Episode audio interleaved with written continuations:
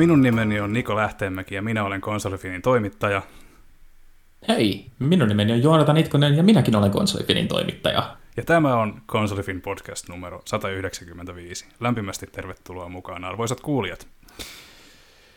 Se on kesä. Aika kuuma on, mutta tota, ei valiteta. Antaa, tota, antaa auringon laulaa niin sanotusti. Öö, tosiaan mukana olevat jäsenet tuli tällä lailla kätevästi heti alussa ilmi. Uh, mitä kuuluu Joonatan? Onko kaikki hyvin? Joo, yllättävän hyvin. Meidän kirja julkaistiin, joten Et... se on plussaa aina. Aivan, aivan. Tota, kerrotko parilla sanalla, että mikä kirja on kyseessä? Kyseessähän on siis vuoden paras ja tärkein kotimainen julkaisu, eli uh, Grimmin sanoista kontrolliin esseitä pelikirjallisuuden rajoilta – missä on mukana muun muassa meidänkin konsolifinin porukkaa ja vaikka mitä entisiä alumneja löytyy sieltä. Esseekokoelma, kuten nimi kertoo, kirjallisuuden vaikutuksista peliteollisuuteen tai eri peleihin. Oma esseeni käsittelee Spec Ops The Linea, hmm. sen historiaa, vaikka tekijät väittävät, että se ei millään tavalla perustu Joseph Conradin uh, hienoon Pimeyden sydänkirjaan, niin niiden yhteyksiä ja sitten sen yhteyksiä muun muassa ilmestyskirja nyt elokuvaan. Siellä on ihan älyttömän hyviä esseitä minua huomattavasti fiksumilta ihmisiltä, eli jos se pelottaa, että siellä on vain tämmöisiä juntteja mukana, niin älkää pelätkö. Siellä on oikeasti akateemikkoja ja runoilijoita ja ties mitä muita vekkuleita. Kannattaa käydä lukemassa, löytyy nyt kaikkialta. Hmm. Kyllä, kyllä. Tota, joo, sieltä löytyy tosiaan muun muassa Esa Mäkijärvi, joka ihan työllistää itsensä kirjailijana tänä päivänä. Ja tota, en nyt muista, mistä Esa oli siihen kirjoittanut, mutta tota, hänkin on tosiaan entisiä konsolifin jäseniä. Ja en muista, oliko peräti perustajajäsen, mutta oli aikoinaan pitkään mukana. Itselläni on tämä hieno teos vielä katsomatta, mutta tämä on jo kerännyt, kerännyt, tota, kerännyt kehuja jonkun verran ja muun muassa toimitukseemme kuuluva Karinkannan Risto kertoi lukeneensa yhdeltä istumalta, joten tota, aika, aika vetävä kirja on ilmeisesti kyseessä. Ö, oliko niin, että hyvin varustetuista kirjakaupoista? Kyllä, ja kirjastoista. Risto tosin ei ole puhunut mulle kertaakaan sen jälkeen, kun se sanoi lukeneen sitä kirjaa, että mä en tiedä, mitä se siitä piti. Mä oletan, että se radiohiljaisuus meinaa vaan hyvää. Kyllä. Joo, ehkä se on vaan niin vaikuttunut, sanotaan flabbergasted, että se ei ole vaan saanut vielä löydettyä oikeita sanoja. Joo, mennään sillä. mennään sillä, hyvä. Tuota, hei, me ajateltiin vähän, tota, vähän tota, niin, niin rikkoa kaavaa taas kerran, ja koska, koska miksi tyytyä aina samaan formaattiin, niin lähdetään tällä kertaa tota, hiukan eri tavalla liikkeelle. Eli, eli tota, niin, meillä olisi tällä viikolla hiukan uutisaiheita.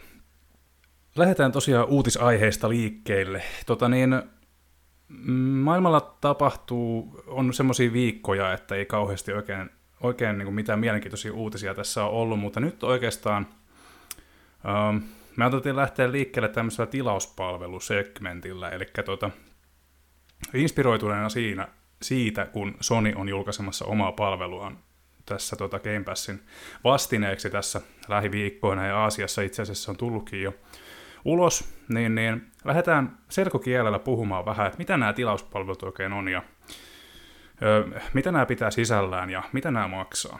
Eli tota, lähdetään kilpailijoista liikkeelle ensin, koska Sonin uudesta palvelusta on meillä molemmilla hiukan sanottavaa. Eli tota, Game Pass Xboxin, Xboxin puolella on tosiaan Ultimate-versiona 12,99 kuukaudessa. Siitä löy, si, sillä hinnalla saat tota, öö, varsinaisen Game Passin, johon sisältyy toi 100, 100 plus peliä aina uusista nimikkeistä mm, tonne ihan alkuperäisen Xboxin päiviin saakka, eli sieltä saattaa löytyä Halo Infinitestä tuohon Crimson Skies High Road to Revenge lenneskelypeliin. Vahva suositus muuten, suosittelen tota, pistämään korvan taakse.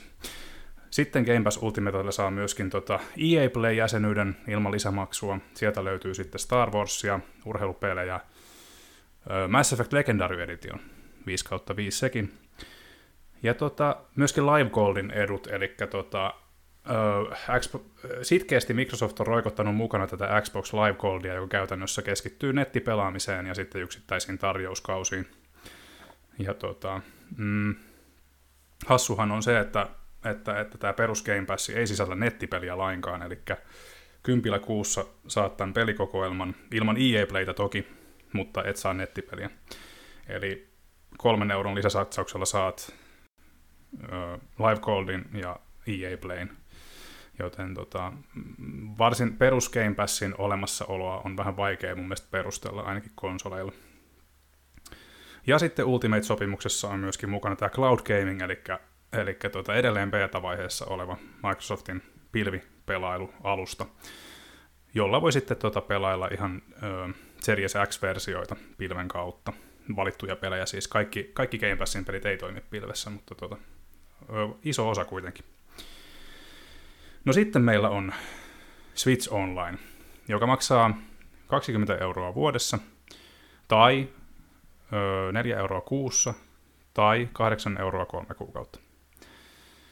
Mutta Nintendo myöskin laittoi kierroksia koneeseen tuossa ta- taannoin, eli siitäkin varmaan kohta puoli vuotta, ajan käsite on hämärä. Expansion Packin voimi, joka toi mukanaan sitten tota, Nintendo 64-pelit sekä Sega Mega Drive-pelit. Ja mikä Switch Online alun perin siis oli, niin oli tietenkin nettipeli, äh, nettipelaamispalvelu, äh, että ilman sitä et voi nettipelejä pelata Switchillä. Mutta Switch Online niin alettiin sitten, tuotiin myöskin nämä Nintendo ja Super Nintendo-pelit kylkeä, ja niitä on kertynyt sinne jo parisen sataa yhteensä varmaan. Yllättävän paljon kuitenkin. Niitä, jotka osti niitä Virtual Consolesta 5 euron intaa, saattaa hiukan harmittaa, mutta minkäs teet? Nintendo on Nintendo. Tota, Expansion Packin kerätä ja maksaa 40 euroa vuosia. Iso N on tehnyt semmoisen, semmoisen tota, kivan pikku jutun, että expansion packia et saa muuta kuin ostamalla koko setin vuodeksi kerrallaan, eli, eli tota, joo, jos sulla on Switch Online valmiina, sulla on vaikka vuoden tilaus, ja sä haluaisit expansion packin, niin se maksaa käytännössä, se ei, tu, se ei maksa sulle 40 euroa, mutta se maksaa sen verran, että paljon sulla on niin kuin jäljellä kuukausia siinä, niin se otetaan huomioon sitten expansion packin hinnassa. J, tota, mitä, ennen kuin mennään tuohon Sony-palveluun, niin mitä tämmöinen menettely herättää? Kuinka paljon tämmöinen asteikolla yhdestä kymmenen ärsyttää, että sä et saa muuta kuin vuoden settejä kerralla? Öö, siis, no jos lähdetään ihan puhtaasti jo siitä, että näin pitkän linjan PC-pelaajana mun mielestä se on edelleen aivan uskomatonta, että konsolipelaajat vaan jotenkin tyytyy siihen kohtaloon, että niiden pitää maksaa nettipelaamisesta.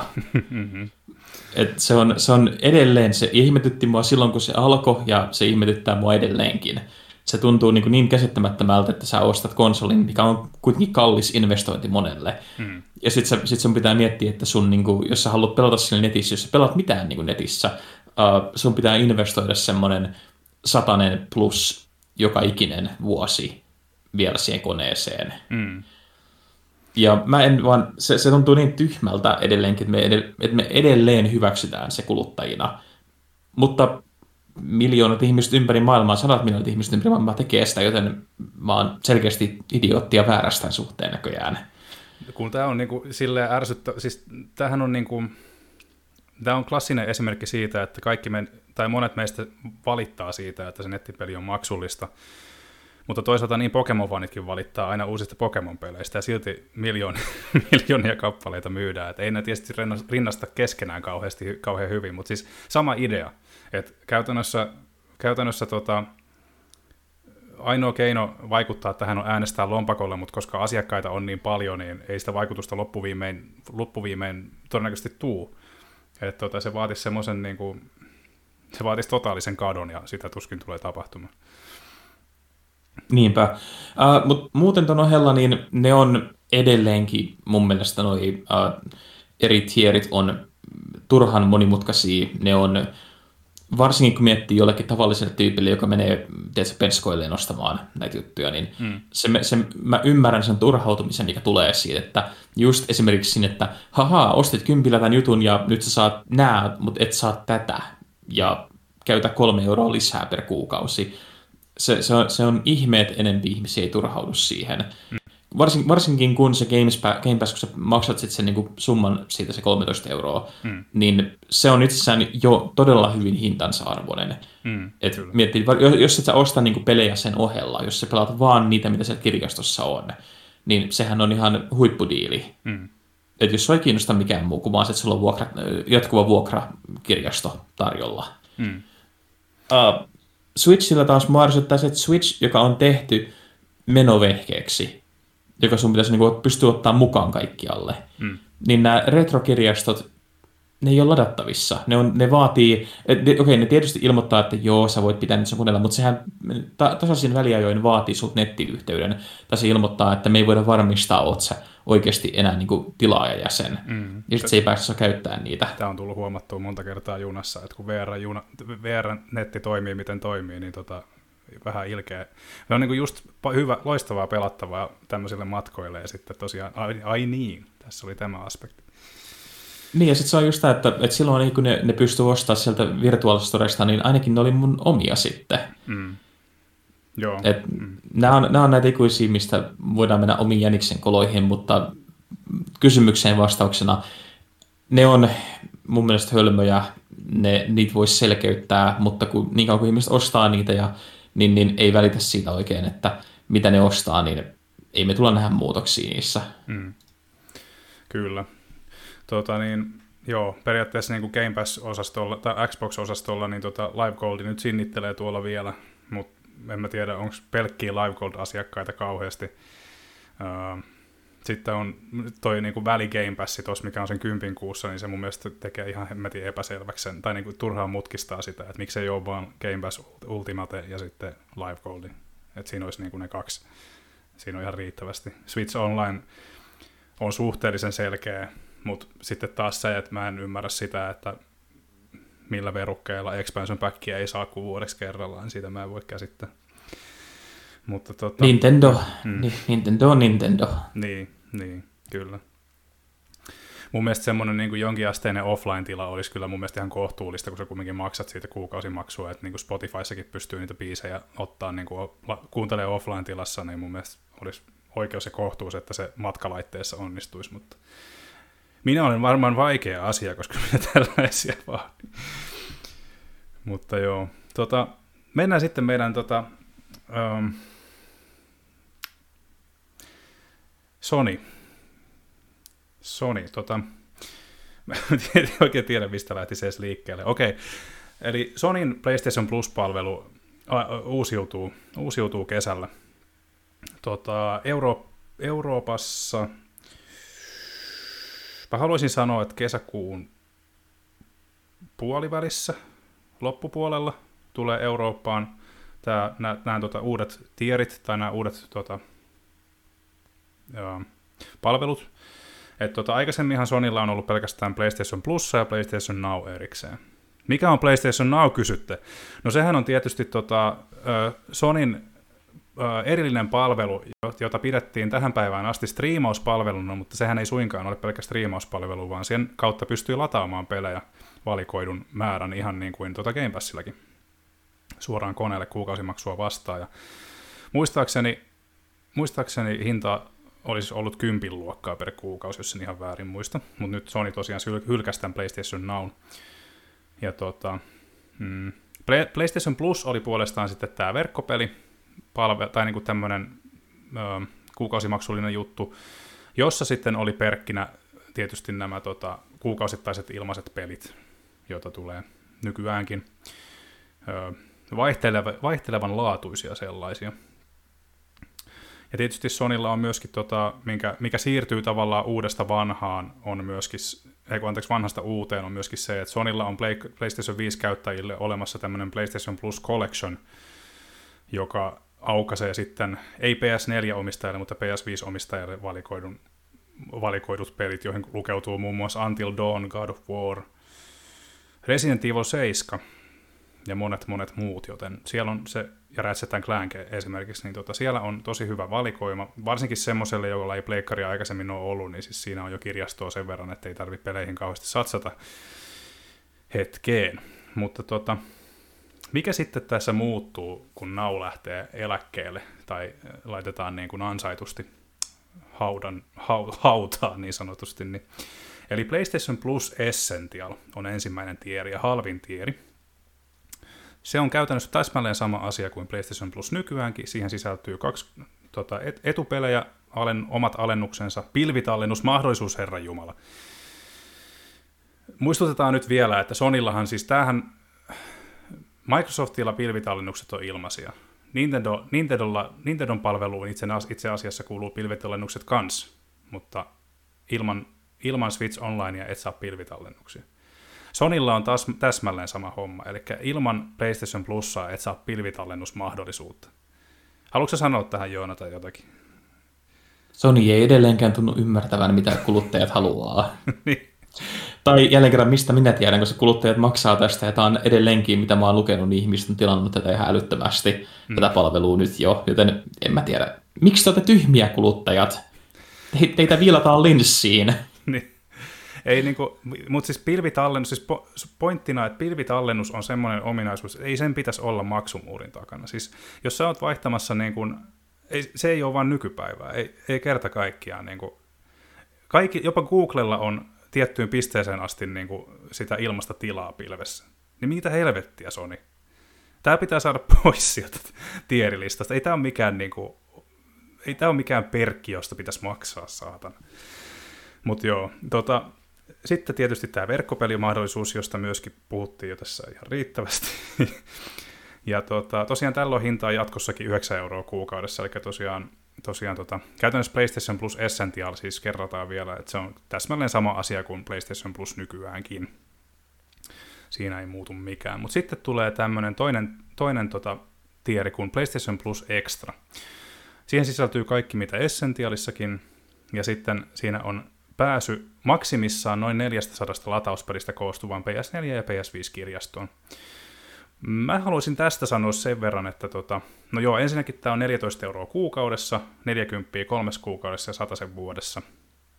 Ja tosiaan toi aikaisempi Essential niin oli tosiaan 60 vuodessa ja 25 euroa kolmes kuukaudessa. Eli tota, extra, PlayStation Plus Extra on mun mielestä aika hyvä bang for the buck, jos ei ole fyysisiä pelejä entuudestaan, koska siellä oli oikeasti aika hyviä pelejä listalla.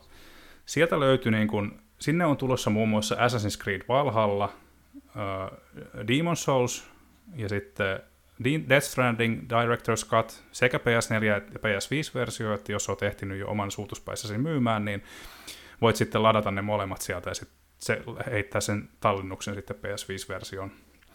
Tarvitset Googlesta muuten ohjeet sitten, ihan vaan varoituksen sanon. Sitten sit sieltä tulee Ghost of Tsushima Director's Cut, uh, mitäs muuta, Miles, Spider-Man Miles Morales, ja tota, Marvel's Guardians of the Galaxy, joka nyt on jo Game Passissa, mutta tulee myöskin tuonne Pleikka Vitosen palveluun. Ja sitten tulee tämä Blooper Team Observer, joka jäi tota, Rutger Hauerin viimeiseksi työksi näyttelijän. Rauha hänen sielulle. Tässä on mun mielestä ihan, ihan kovia nimikkeitä. Toki näillä on ikää jo, ikää jo tota, jonkun verran, mutta tota, mä sanoisin, että tämä extra tieri on ihan ok vielä mun mielestä hintaansa nähdä. Mitä sä sanot, Joonat? Jos nyt sellaisesta pitää kerran maksaa, niin joo. Ihan siis... Pitkin hampaa. Pitkin kun tämä menee siihen, että, että edelleen mä, mä oon nyt tämä katkera vanha, vanha piaru, joka valittaa tästä, mutta silloin kun Sony ja Xbox puski tätä tulevaisuutta, mm. että me mennään nyt digitaaliseen, me mennään nyt näihin meidän online-serviceihin, mitä me kontrolloidaan, niin peleistä tulee halvempia ja pelejä saa nopeammin ja meillä ei ole mitään muut välissä kuin, niin kuin te olette, me ollaan suoraan teihin kuluttajiin nyt niin kuin yhteydessä. Mm. Ja nyt me ollaan vuodessa 2022, eli siitä on nyt 20 vuotta aikaa, kun tämä alkoi tulla että, tätä ensimmäisiä juttuja, että mm. PS2 yritettiin varovasti laittaa jo niin, niin noita uh, nettiominaisuuksia ja mm. alkoi tulla tätä puhetta. Ja mitä me tapellaan vieläkin siitä, että onko meillä pilvitallennusta ja digitaaliset pelit maksaa enemmän kuin fyysiset kap- niin kappaleet ja uh, sä voit vuokrata ihan hiton kallilla hinnalla pelejä itsellesi, jotka on jo vanhoja, jotka sä saat halvemmalla ostamalla ne fyysisinä kappaleina. Mm.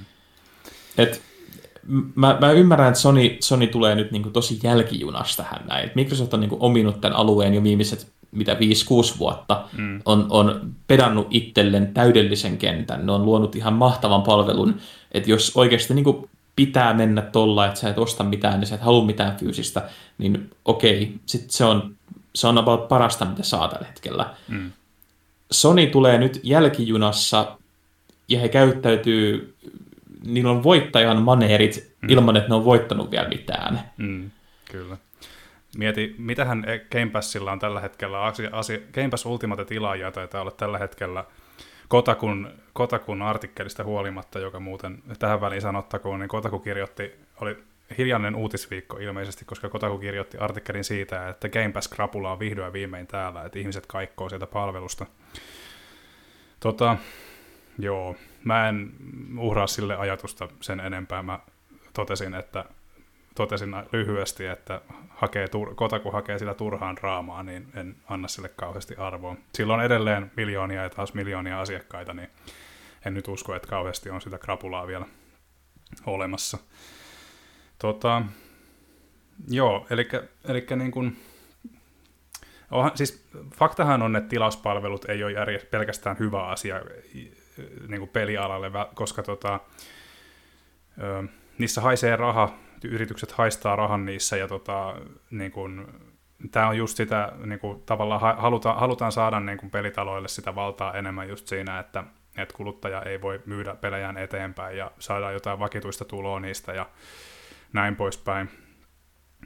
Mutta, mutta tota, siinä on tosi hyviä käytännöllisiä puolia. Just, että esimerkiksi Game Pass-fanittajia on paljon, mutta sitten kun se niiden lempipeli katoo sieltä, niin sitten yhtäkkiä takki kääntyykin ihan, niin kuin, ihan niin kuin tosta noin vaan. Ja en mä tiedä, mun mielestä se on niin kuin itsestään selvää, että, että tota ne, ettei se lista pysy samana aina, että joskus se vaan hävii sieltä ja se riski on otettava, jos sä haluat olla siinä tilaajana. Mutta niin kuin, palatakseni tuohon Sonin, Sonin palveluun vielä, niin tota, kun puhuit siitä, että fyysiset, fyysiset pelit irtoaa monesti halvemmallakin sitten. No, se on niin kuin 360 aikakaudella ja PS3-aikakaudella just näin, eli, eli ne on edelleen tosi halpoja monet, monesti pelit, että siellä on muutamia semmoisia harvinaisempia, jotka, joista saa ehkä pulittaa kymppejä, mutta siis niin kuin, tosi iso osa siitä kirjastosta on edelleen aika edullista. Mistä päästäänkin sitten siihen, että PlayStation Plus Premium sisältää kaikki Essential- ja Extra-edut, mutta siihen päälle PlayStation Nausta tutut suoratoistettavat PS3-pelit. Ja tota, mm, suoratoistettavat PS3-pelit ö, ei pyöri tällä hetkellä edes kuidulla kauhean hyvin. Ö, en tiedä, paraneeko tämä sitten, kun tämä palvelu tulee ulos, mutta tota, mä väittäisin, että Sony tulee käyttämään samaa teknologiaa, jolloin siinä ei ole kauheasti eroa siihen, miten ne toimii. Ja tota, tuossa ainakin oma PS3 vielä pöhisee ihan kivasti, niin en, en aio sitä vaihtaa kyllä suoratoistettavaan malliin ihan, ihan heti. Toisin sanoen suoratoistettava PS3-pelit on perkki, joka ei nyt varmaan kauheasti sytytä ihmisiä.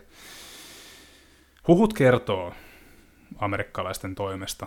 Muistaakseni Jeff Grubb oli toimittajan nimi, joka sanoi, että älkää kirjoittako tästä, koska tämä ei ole virallista, mutta on oletettu, niin kuin, että hän on kyselyt ympäriinsä ja on, Sony saattaa työskennellä PS3-emulaation parissa, jolloin se tarkoittaa sitä, että niitä tulisi niin kuin ladattavaan muotoon Pleikkari Vitoselle, mutta koska, koska tämä on Sony, ja päästään kohta noihin vanhempiin peleihin, miten ne on emuloitu, niin en pidä tässä hengitystä sen suhteen, että tulisi ladattavia PS3-pelejä PS5.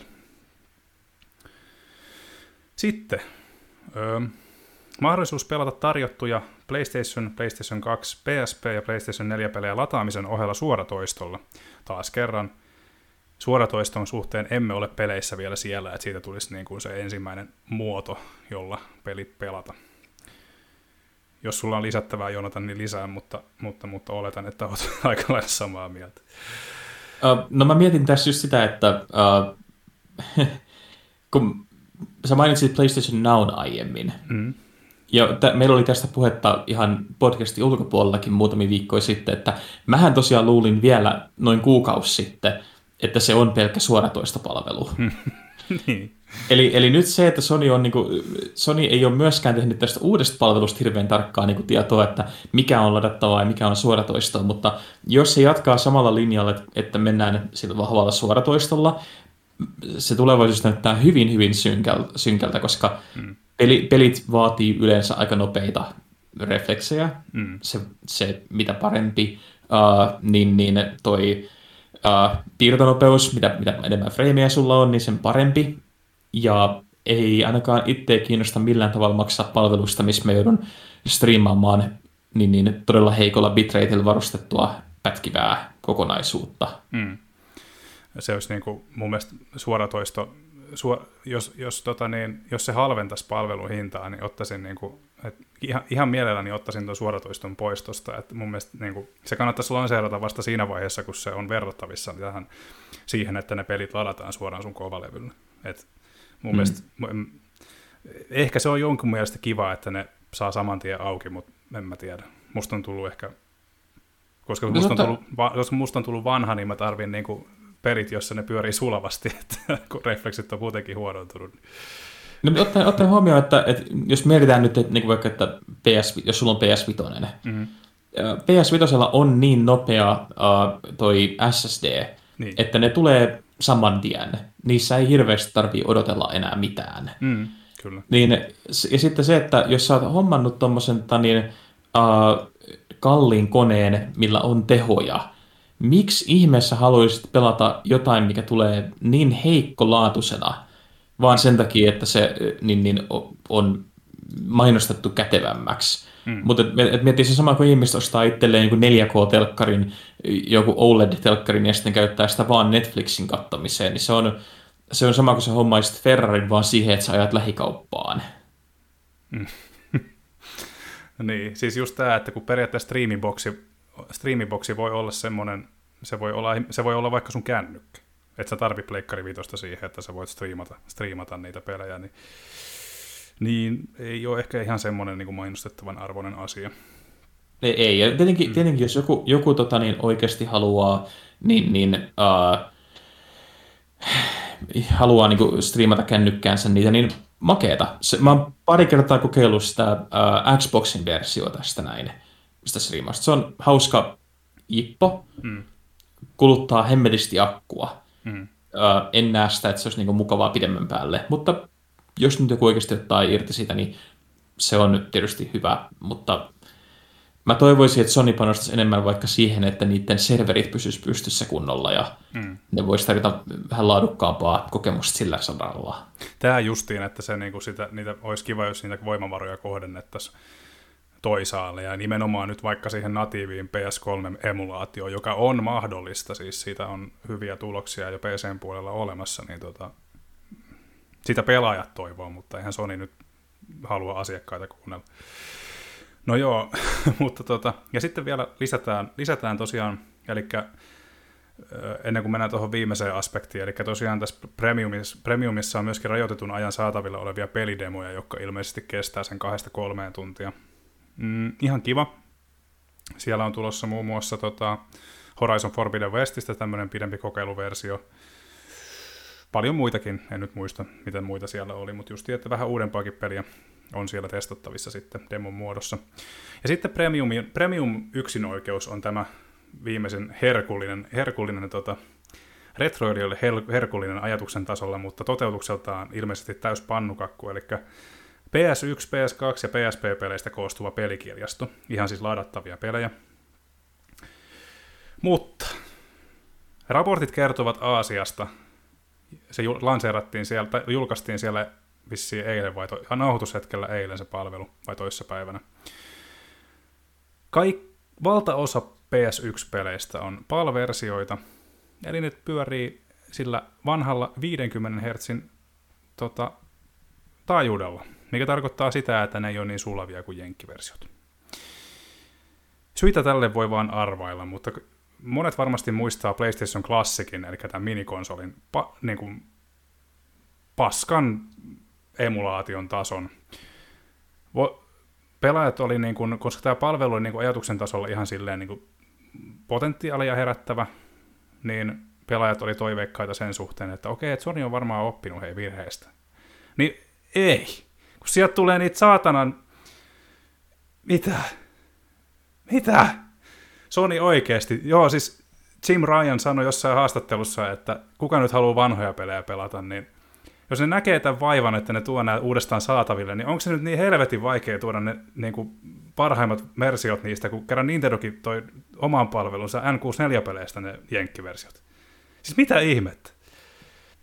niin, siis ja. mehän päästään myös tässä myös sen ohella, että se pelaamiskokemus on heikompi. Niin. Niin myös siihen, että Sonilla on, ja mä, mä sanon tämän ihan täysin vailla ironiaa, ja joku voi alkaa siitä vaikka kuinka nillittää ja nauraa, mutta Sony on kuitenkin yksi äh, niin kuin suurimpia ja tärkeimpiä niin, niin pelialan jättejä.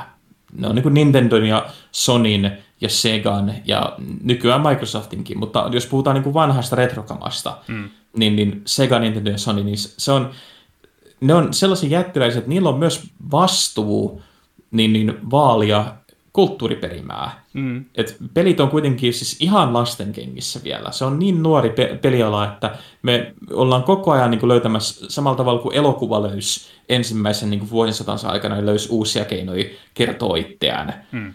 Mutta elokuvat teki sen virheen, että me menetettiin tuhansia elokuvia, kun niitä ei vaalittu. Niitä ei pidetty missään, niitä ei suojeltu, me menetettiin arvokkaita niin, niin, kokonaisuuksia, kun ne katosi ne filmikelat tai ne tuhoutui jossakin sodissa. Mm. Ja nyt me ollaan tekemässä ihan tismalleen samaa virhettä pelien kanssa.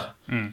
On olemassa pelejä, mitä ei enää löydy mistään, koska niitä ei, ole vaali, niitä, niitä ei ole pidetty missään tallessa, niille ei ole luotu uusia alustoja, niitä ei ole julkaistu uudestaan. Mm. Ja sitten se päätyy tähän, että meillä on tämä hirvittävä haalimiskulttuuri, missä niin, niin ihmiset käy ostamassa ainoat kappaleet jostakin fyysisestä pelistä ja laittaa sen sitten ihan jumalattomalla hinnalla myyntiin tai tekee just tätä, että hä, hä, hä ei, sitä ei saa enää mistään, koska mulla on nyt tämä viikakappale. Mm, ja sitten Sony, jolla olisi, olisi resurssit ja olisi mahdollisuudet tähän, näin, olisi mahdollisuus luoda itsestään niin, niin se paikka, mihin porukka tulee. Mä olisin valmis maksamaan niin kunnon palvelusta – mikä heillä olikin vielä aikanaan. Mm. Eli että pystyy ostamaan ne digitaaliset kappaleet näistä peleistä itselleen mm. et, ja pitämään ne. Et se, sehän, se, on, se on hirvittävä menetys siitä, että me joudutaan tyytyä tämmöiseen paskasti toteutettuun vuokraukseen, missä ei olisi välitetty siitä, että minkälaista se emulointi on. Niin, kyllä. Ja niin kuin, tota, kun Sony on, Sonylla olisi oikeasti, niin Sonylla on niin mittava, mittava legacy, tämmöinen niin kuin perimä, että et, niin kuin sanoitkin, niin olisi tärkeää vaalia sitä, koska oikeasti tulee uusia sukupolvia, jotka miettii, mistä se on lähtenyt liikkeelle. Ja siis ihan niin kuin vaan niin kuin niin kuin historian kannalta niin olisi tärkeää, että olisi joku tapa kokea ne, ilman että täytyy niin kuin lähteä metsästään välttämättä niitä alkuperäisiä kappaleita. Niin kun Sonilla on selkeästi niitä omia nimikkeitä siellä, joita he helposti pystyy tuomaan saataville, niin minkä ihmeen takia siis Mä en niele sitäkään väitettä, että nämä on valinnut palversiot sen takia, koska niissä on enemmän niin kuin, se on käännetty useammalle kielelle. Ja siis joo, onhan se, niin kuin, siis se on niin kuin saatavuuden kannalta hyvä asia, että siinä on valmiiksi, valmiiksi, tota, valmiiksi useampi kieli, mutta, mutta, mutta toisaalta se kertoo siitä, että Sony ei ole valmis tekemään sitä, sitä työtä, että tuoda kuuden parhaiten pyörivät versiot käännettynä useammalle kielelle he, he ei tee sitä. He, heidän täytyy kuitenkin jotain työtä tehdä siihen, että se toimisi optimaalisesti sillä uusimmalla, tai sillä raudalla, mihin he tuotan palvelu. Niin kun nämä ei ole kumminkaan semmoisia niin remakeja, eikä edes niin kuin uudelleen koodattuja remastereita, vaan tämä on emulointia, niin he ei ole niin kuin sen vertaa valmiita tekemään sitä työtä, että saisi tuotua niin kuin tämä voi kuulostaa jonkun mielestä pieneltä asialta, mutta siis mun mielestä jos tämä on maksullinen palvelu, tämä maksaa tosiaan 17 euroa kuukaudessa ja vuodessa 120, niin kyllä nyt voisi kuvitella, että kun tämä on kumminkin tämmöinen aika, aika iso, iso houkutin monelle hankkia nimenomaan tämä niin kuin premium-palvelu, niin kyllä mä odotan, että siihen tehtäisiin, nähtäisiin vähän enemmän vaivaa. Mutta tässäkin mennään niin semmoisen julman markkinatalouden ehdoilla, että niin kauan kuin ihmiset ei näytä, että ne haluaa sitä. Hmm. Et aina kun, et, et vaikka niin toi tämä PlayStation Minikin myi niin aika hyvin, ymmärtääkseni, niin se silti ei ollut, ollut se, mitä toi Sony oli niin hakenut, ne myyntiluvut. Ai, just. Et, että, että, tota, niin siellä on se juttu, että ihmiset, ihmisille jatkuvasti näköjään tulee semmoinen niin juttu, että ne, ne vaan ne ei tunnu ymmärtävän tällä hetkellä ihmiset, kuinka, kuinka tärkeitä asioita ollaan menettämässä puhtaasti sen kannalta, että kun meiltä katoaa pelejä. Kun ne katsoo, että se on vaan niin kuin, ai se on vain videopeli. Mutta mieti maailmaa, jossa me ei oltaisi pystytty niin kuin, pitämään Tetristä mm. historiankirjoissa. Että olisi vain niin maininta siitä, että Tetris on ollut olemassa jossain vaiheessa, mm. mutta kenelläkään ei olisi enää sitä niin kuin, mahdollisuutta pelata sitä ja nähdä, että miten täydellinen peli on kyseessä. Mm. Et, et, Tämä ei mun mielestä ole ylimitotettu. Tämä ei ole Sony täysin, tämä ei ole Sony niinku vika niinku pelkästään. Täällä on Sega tekee ihan samaa ja Nintendo, Nintendo tuntuu vituttavan näissä ajatus, että joku haluaa pelaa niiden vanhoja pelejä. et, et se, se, se, on niinku ihan niinku, he, he, se on niinku joku, joku Nintendolla ottaa niinku henkilökohtaisesti suuttuu siitä, kun ihmiset laittaa viestit, että hei me haluttaisiin mielellään, voitaisiko me saada Super Mario RPG pelattavaksi tai niin. Niin, niin joku näistä vanhoista pelistä. Voitaisiko me ostaa oma kappaleemme tästä? Mm. Et, ja mä en ymmärrä, mieti, mieti, jos Nintendo tai Sony aloittaisi, ilmoittaisi nyt, niin kuin, että he alkaa myymään niin tämmöisiä classics-paketteja vaikka, että ne, ne, ne ei tarvitse olla niin fyysistä niin CD-tä sisällä, mm. koska se kuitenkin maksaa, se on lisäjuttuja mutta se olisi niin kuin, voit käydä ostamassa itsellesi niin, niin kaupasta vanhan PlayStation-laatikon uh, tai näyttämään tämmöisen niin uusintapainoksen sun lempipelistä, mm. missä on tämä digital download code, että sä saat niin kuin digitaalisen kappaleen tästä pelistä ikiomaksi. Porukka menisi ja maksaisi sellaisesta helpostikin, niin kuin puhutaan parista kympistä ylöspäin, mm. että, että ne sais vaan semmoisen fyysisen laatikon itselleen, ja sen oikeuden omistaa se niin kuin digitaalinen kappale. Mm. Ja Switchihän on, niin kuin, siis mieti Nintendo julkaisi Switchille niin, niin fyysisen kappaleen uh, just vaikka Super Mario RPGstä, mm. se, se, se olisi niin kuin periaatteessa lupa painaa rahaa. niin, se, it would sell like hotcakes. E, niin, niin mulla on semmoinen outo, outo niin kuin tunne, niin, niin uh, outo, outo fiilis siitä, että niin toi, tota, uh, että joku siellä nyt, on se sitten lisenssikustannuksista tai jostakin näistä, että ihmiset tappelee keskenään, että kuka saa julkaista tämän pelin ja sitten se vaan jää julkaisematta. Mm. Mutta et, et, ellei jotain tehdä niin kuin hyvin piakkoin, niin me siirrytään tätä vauhtia niin kuin vielä, mitä nyt, yhdeksänteen peli, konsolisukupolveen ja me menetetään viimeinenkin mahdollisuus saada niitä asioita, mitkä on nyt ollut tärkeitä mm. silloin, kun peliala oikeasti lähti lentoon. Mm. Kyllä.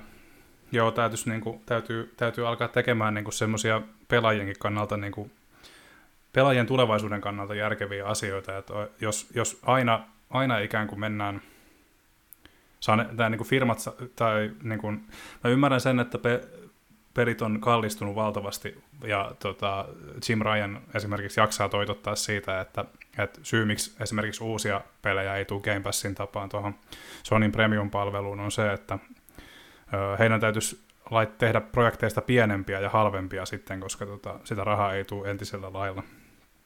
Ja tota, tämä on semmoinen linjaveto, joka on ollut tässä vähän herättänyt, herättänyt kalabaliikkeja jo pitemmän aikaa. Ja tota, Jim Ryan ei ole tavallaan väärässä, koska Sony, Sony ei ole ihan niin iso firma, että he pystyisivät niin tekemään, mutta Microsoft on.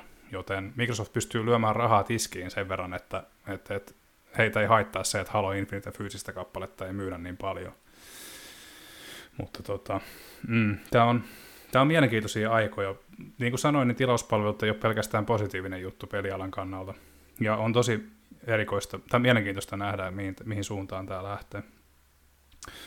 Mutta palatakseni vielä tuohon PlayStation Plusaan, niin tosiaan mä vielä semmoisen disclaimerin heittäisin tässä, että joka, koska tämä on mun mielestä tosi tärkeä tieto. Eli Sonin mukaan nykyiset PlayStation Now-käyttäjät siirretään muutoksen myötä automaattisesti PlayStation Plusan. Ö, niin, Sony on tiedottanut, että so, PlayStation Now-käyttäjät siirrettäisiin muutoksen myötä automaattisesti PlayStation Plusan niin premium-jäseniksi.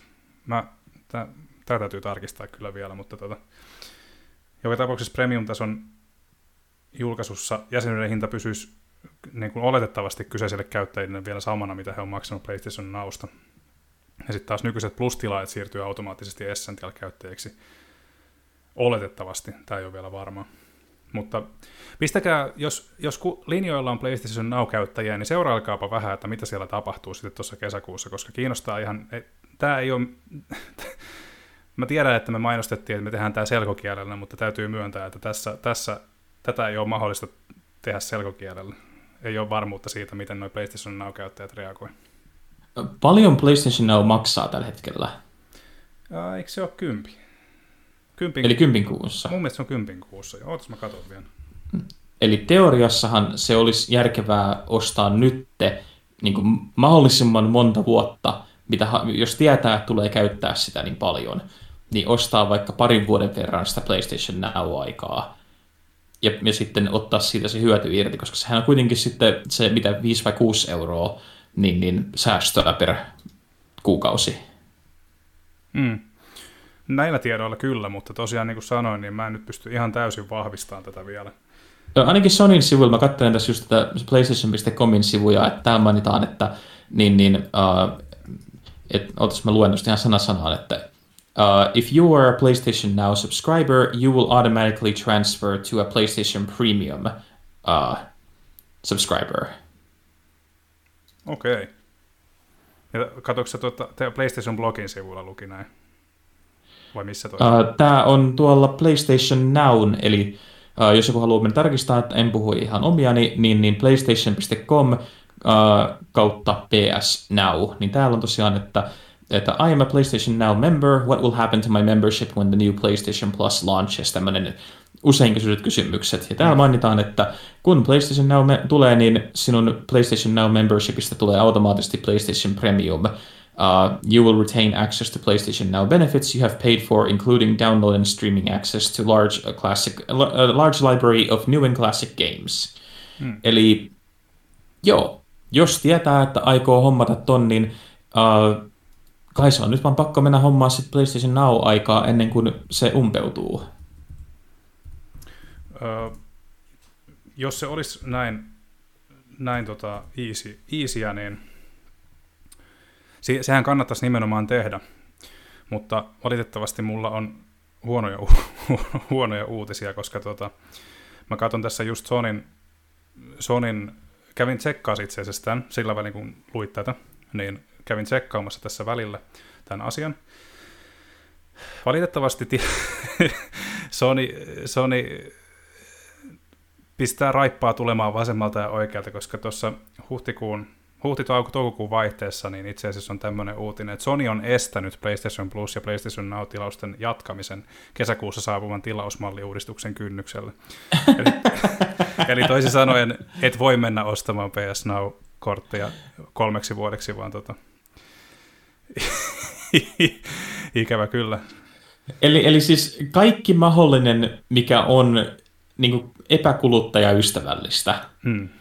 niin, niin tehdään. Koska mä muistan, kun Xbox ilmoitti, että he on, heiltä on tulossa nämä uudet, niin hehän niin oikein kannusti porukkaa, että menkää ostamaan nyt niin, niin, tätä aikaa. Te saatte vielä niin pari vuotta lisää aikaa ilmatteeksi päälle. Hmm. Et, et, mä ymmärrän, että Sony on tämmöinen, että Sony, varsinkin Suomessa, Suomihan on PlayStation kanssa, sehän myy niin kuin ihan järjettömät määrät enemmän kuin Xboxi myy täällä. Hmm. Mutta Jessus sentään ihmiset, et, ettekö te näe, miten Sony kohtelee asiakkaitaan? Tämähän on, niin, hmm. tää on todella surkeata menoa. Hmm.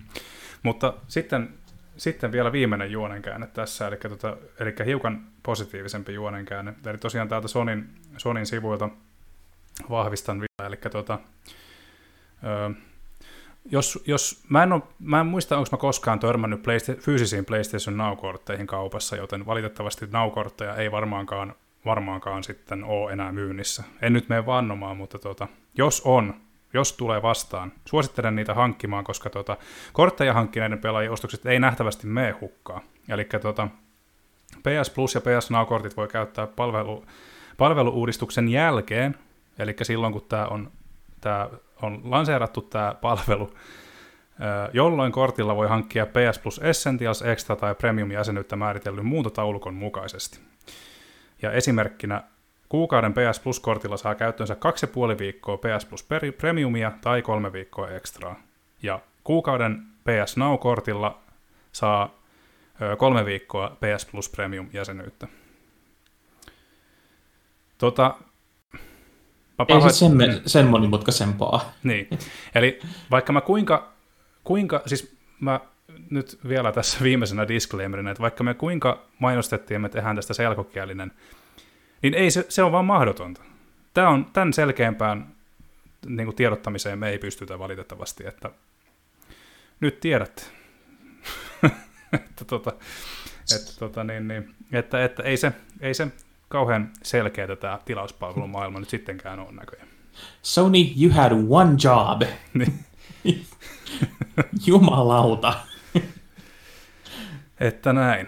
Tota, joo, Mikkis, Mikkis tosiaan, niin kuin sanoin, niin teki sillä lailla reilut, että he, he ei mitenkään piilotellut sitä, että tämä palvelumallin muutos on tulossa. Siis Microsoft oli... tekee monia asioita väärin ja tekee monia asioita typerästi, hmm. mutta tässä tapauksessa sitä niin kuin pitää vaan sanoa, niin kuin nostaa hattua, että he ovat olleet niin kuluttajaystävällisiä kuin mikään monikansallinen firma voi olla. eli, eli tässä tapauksessa Sony vaan kokeilee nyt rajoja. Katsoo, miten, pitkälti, miten paljon he pääsevät tässä niin kuin läpi, miten paljon porukkaa mukisemat ottaa vastaan, koska uh, nehän lopetti tosiaan sen, että nykyään hän uh, ei pysty enää esimerkiksi tilaamaan noita PlayStation uh, PSN näitä store, niin kuin lahjakortteja ei mm. pysty tilaamaan Amazonin kautta, tai niitä ei myydä enää Amazonissakaan. Mm. Koska Sony, Sony lukitsi ne, että niitä ei saa ostettua kuin vaan heidän valitsemista paikoista, kun he yrittää lukita sitä, että ei pysty rajojen ulkopuolelta ostaa asioita. Että et voi mennä ostaa niin kuin halvemmalla dollarilla mm. kamaa esimerkiksi. Mm. Niin nämä on kaikki asioita, mitä Sony silloin aikanaan hirveästi mainosti, että kattokaa miten paljon parempia me ollaan, kun me ollaan niin aluevapaita, me ollaan rajoittamattomia, me ollaan pelaajien puolella. Mm. Se, on, se on hyvin nopeita, miten se ääni muuttuu kellossa. Kyllä. Ja Sony on, käyttänyt, Sony on periaatteessa käyttänyt tässä nyt sitä niin kuin, valta-asemansa hyödykseen, eli kun he on päässyt sinne niin kuin Kukkulan, Kukkulan kuninkaaksi jo mon, mon, useamman vuoden ajaksi, tietysti Switch on ottanut hyvin kiinni Pleikkari nelosta ja tota, menee varmasti ehkä ohikin jossain kohtaa, mutta niin kuin Play, Sony oli ö, PS3 korpivaelluksen jälkeen, tota, tai no ei se mikään korpivaellus ollut sitten loppuviimein, sehän möi myös kymmeniä miljoonia se konsoli, mutta niin kuin, ö, Sony jeesusteli Xbox One ja PS4 aikakauden alkaessa, että katsopas, pelien lainaaminen kaverille on näin helppoa. Ja ne teki tutorialin siitä, kun tätä toi toi ne, siinä oli tämä Sony Japanin joku kaveri ja sitten Jenkeistä joku kaveri ja sitten ne niin kuin, pelien vuokraaminen on näin helppoa ja sitten se vaan ojensi sen kotelon toiselle. Se oli sille ihan hyvä trolli, mutta just, että mm, internet ei unohda, joten nyt Sony on sitten härs, härskisti käyttänyt niin sitä valta-asemansa hyödyksi ja vähän niin kuin tuudittautunut siihen, että kaikki heidän tuotteensa myy, kunhan ne vaan jatkaa ja jatkaa samaan malliin. Ja tota, mm, mm, mm, mä, no, summa summarum, mä todennäköisesti jatkan, jatkan niin kuin Plus-asiakkaana tai tässä tapauksessa niin kuin tota, Essential-asiakkaana, koska en halua luopua pilvitallennuksista enkä noista kuukausittaisista etupeleistä, mutta, tota, mutta tietysti samaan aikaan se vähän kismittää, että, että, että maksullisesta palvelusta voisi saada kyllä aika paljon paremmankin, mutta, mutta, mutta ei kiinnosta riittävästi korporaatiota, kun fyrkkaa tulee kumminkin. Tota, tota, no, menipäs kyyniseksi jälleen kerran, mutta tota, lähdetäänpäs, otetaanpa tähän vielä ennen taukoa, niin otetaan tähän vielä bonusuutinen, eli tota, mä haluaisin tota keskustella hiukan tuosta, tosta, tosta, kun mainitsit alussa, että, että toi Grimmin saaduista kontrolliin on nyt ulkona, niin otetaan tosi kaukaisella aasinsillalla tähän kirjaan liittyen yksi toinen kirja, eli tota, justiin tuossa taannoin lu, luin, että John Romerolta tulee kirja ensi vuoden alussa, eli tämä on tosiaan Wolfensteinia, Doomia ja Quakea mukana, luonut, mukana, mukana luon, olemassa luonut henkilö, ohjelmoija, joka tota, on aloittanut uransa jo 80-luvun puolella. Ja luvassa on tosiaan kaiken kattava tarina uran alkuhämäristä nykyhetkeen. Ja tosiaan oma elämä kerrottu vähän sellaisia, että, että kun ne kerrotaan yhden ihmisen näkökulmasta, niin no, ne voi olla ihan mielenkiintoisia, mutta justiin, että täytyy myöskin muistaa se, että, että toivottavasti pysyy niin kuin objektiivisena. Ja sitä toivon tältä kirjalta, että Romero ei lähde mustamaalaamaan, vaan pysyisi objektiivisena, koska tässä kirjassa on ilmeisesti tarkoitus avata hiukan enemmän tuota Carmack, John Carmackin kanssa tapahtunutta välirikkoa. joka sitten pilas herrojen välit sitten aika lailla ikuiseksi ajoiksi.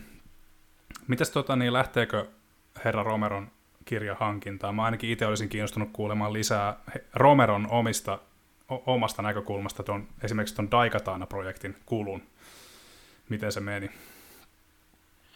Uh, joo, mä ainakin meinaan heti hommata, kun tulee, koska siis Romero on kaikista erikoisuuksistaan huolimatta niin, niin älyttömän kiehtova hahmo, mm. Joka on siis, kun miettii, että hän on siis mitä kaksikymppisenä päässyt ensimmäistä peliään niin kuin ihan iso peli tekemään uh, vuonna 87, eli mä oon ollut silloin just vuoden vanha, mm. ja hän on ollut silloin niin tekemässä näitä ekoja, niin, niin Origin Systemin ja Commodoren pelejä, ja sitten miettii, että siitä vaan muutama vuosi eteenpäin, niin kuin, siis mitä alle, alle 30 20, 20 jotain, 22-vuotiaana, hmm. um, hän on lähtenyt tekemään niin, niin, uh, näitä isoja pelejä, eli Commander Keenia, Wolfensteinia, Doomia.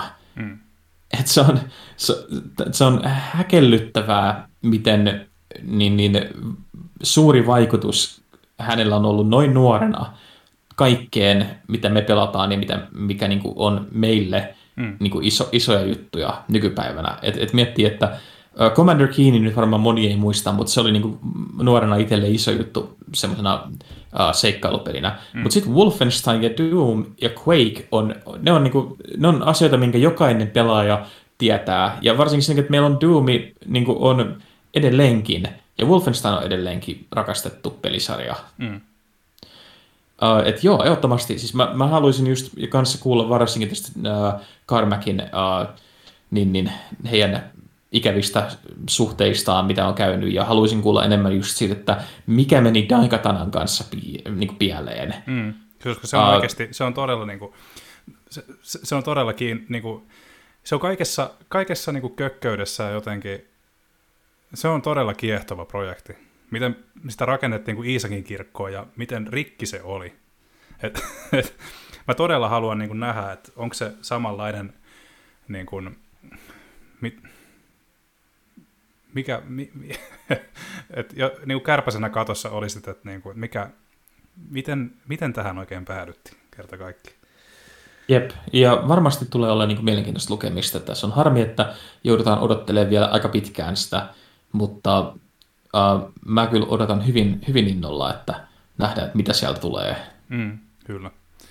Joo, ja se on, John, John, uh, John Romero edelleen vaikuttaa tota pelialalla, että hänellä on tuo Romero, Romero Games on muistaakseni Lafkan nimi, ja hän on siinä vaimonsa Brendan kanssa, tai niin kuin Brendan kanssa tota, perustanut sen ja tota, edelleen siinä niin kuin johdossa mukana. Ja John Romero itse asiassa edelleen tota, koodaa, että tota, hän teki mm, Doomiin tämmöisen Sigil lisäosan, joka mun käsittääkseni on ladattavissa ihan noihin uusiinkin Doom-versiointeihin.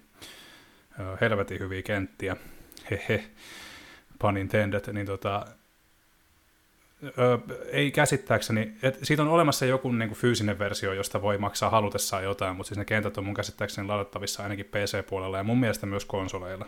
Tää, tää, tästä, tästä disclaimeria, että en ole tästä ihan sataprosenttisen varma, mutta tuota, mun mielestä nämä pitäisi olla ladattavissa sieltä siellä niiden, ni, niissä versioissa myös. Ja sitten tähän loppuu vielä ennen taukoa, niin tota, mm, haluaisin, haluaisin vielä tuosta Romerosta inspiroituneena niin vielä mainita tämmöisestä FPS-projektista, eli mikä tämä on. Siis tämä on käytännössä, tota, tässä ihan törmäsin tuolla YouTuben puolella, öö, kolmen tunnin, yli kolmen tunnin dokument, dokumentti tota, FPS-pelien historiasta. Öö, mukana on mukaan on jo nyt valmiiksi saatu, tota, tämä on siis Kickstarter-projekti, joka on tällä hetkellä käynnissä, ja tosiaan tämä on kerännyt jo maalinsa verran rahaa, joten tämä ei varsinaisesti tarvitse lisämainostusta, mutta mä vaan, mulla vaan niin kuin, tuntosarvet nousi pystyyn, kun mä tästä tämän huomasin. Eli tämä on tosiaan yli kolmen tunnin dokumentti, johon on kiinnitetty yli 40 alan nimeä, mukaan lukien John Romero. Lisäksi tässä on määrä haastatella Warren Spectoria, eli System Shockista ja Thiefistä ja Deus Exista tuttuja. Sitten Cliff Blesinskiä, eli Unreal äijä. Randy Pitchford, no se saa olla hiljaa, toivottavasti on mahdollisimman vähän. Scott Miller, eli Apogee Software ja 3D Realmsin perustaja ja monia muita. tässä käytännössä käydään koko FPS-pelien historiaa läpi tuosta 70-luvun lopusta tuonne nykypäivään asti, ja tota, öö, myöskin, myöskin tuodaan mukaan niin kuin näitä, näitä tota, YouTube-persoonia, tai ainakin trailerin perusteella, niin AVGN ja monia, monia muita on mukana. Näiden aikaisempien nimien lisäksi on Markus Lehto Halosarjasta mukana, sitten toi tota, Carl Hilton, joka on ollut tekemässä Perfect Darkia Golden Knightia ja Timesplittersia. Ja sitten tuota, uudemmista nimistä niin Dave Oshry, joka teki loistavan Duskin ja Evilin. Niin tämä dokument, tämä, tämä ma- vaikka normaalisti tässä ei käytetä, no normaalisti ei kauheasti mainostella muiden juttuja, mutta tämä oli jotenkin sellainen homma, että on pakko saada niin kuin ihmisten kuuluviin, koska mä en tiedä, tuleeko tämä kuinka hyvin helposti vastaan sitten muuten, mutta tuota, tämä, tästä haluan ehdottomasti ehdottomasti sitten, tai ehdottomasti aion kat, ta, katsastaa tämän kyllä sitten, kun tämä tulee pihalle, koska, tota, koska tota, niin kuin sanoin, niin tämä on kerännyt jo mm, ton tarvittavan tai pyydetyn tavoitteellisen rahasumman, mitä nämä haki, haki Kickstarterista, niin tota, projekti toteutuu. Näillä näkymin ainakin, jos ei tästä nyt sitten tule skämmiä, mutta en usko, että tulee. Ja, ja joo, eipä siinä tota, First Person Shooter, The Definitive FPS document, Documentary on projektin nimi, niin tota, pistäkää korvan taakse. Nyt korvat on taas niin täynnä kaikkea kamaa, että tota, otetaan pieni tauko tähän väliin ja tota, lähdetään sitten sitten noilla tota, niin, niin, media, me, media kernerillä jatketaan sitten tauon jälkeen, mutta nyt vähän mussakkia ja pian nähdään. Moi!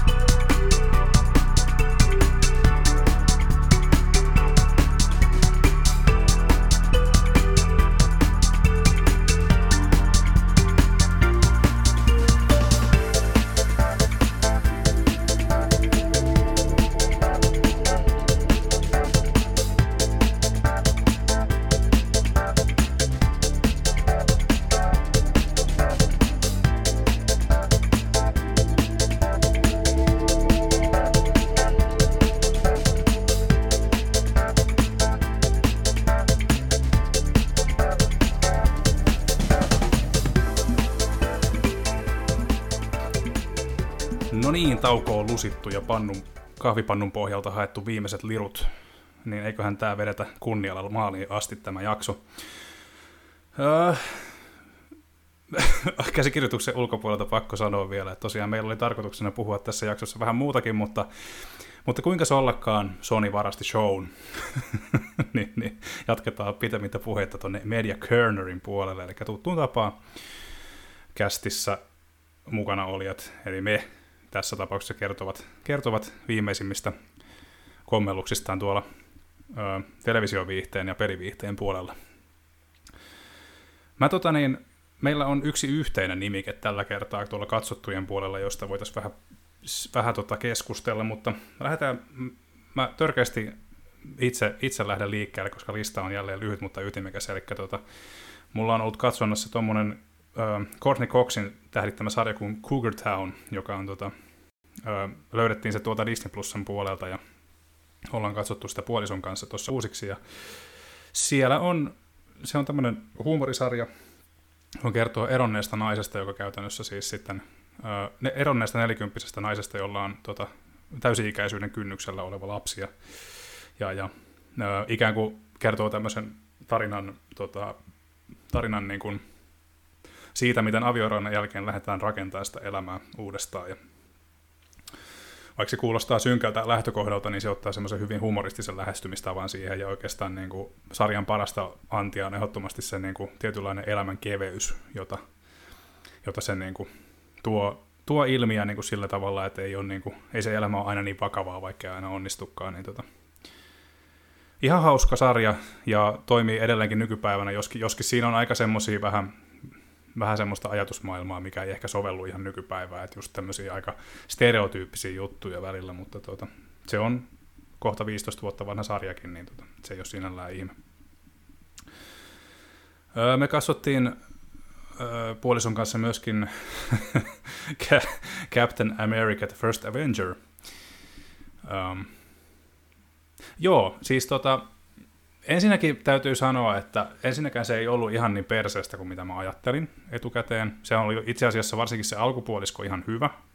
Ja lopussa sitten mennään, mennään aika, aika toimintapainotteisesti, aika sillä lailla niin kuin, öö, miten se nyt sanoisi, taattua, taattua Marvel-laatua, niin hyvässä kuin pahassakin, mutta siis tota, alkupuoliskolla itse asiassa oli ihan mielenkiintoiset lähtökohdat tähän Captain American hahmoon, ja siis mun mielestä tota, mikä, mihin oli alkuun vähän vaikea totuttautua, niin oli tämä Chris Evansin uh, Laiheliini-hahmo siinä alussa. En tiedä, onko nähnyt elokuvaa, muistatko tätä, mutta tuota, se digitaalikikka oli mielenkiintoisesti toteutettu siinä. Uh, joo, muistan. Ja siis mun mielestä tämä First Avenger on yksi mun noita uh, lempareita mm. noista Marvel-leffoista. Mä pidän suuresti varsinkin just sen ensimmäisen tunnin ansiosta. Mm. Et oikeastaan niin kuin eka tunti, siis just, että se on oikeasti tosi hyvä ja niin kuin, se tuo, yrittää vähän rakentaa sitä hahmoa jotenkin silleen vähän epätyypillisellä tavalla, että se ei ole pelkästään umpi patriottinen sankarhahmo, vaan se on oikeasti niin kuin aika humaani, tai niin kuin semmoinen, niin, voisi niin kuin siis ö, ihmismäinen tai silleen niin kuin vaikuttaa niin kuin aidolta, aidolta ihmiseltä oikeasti.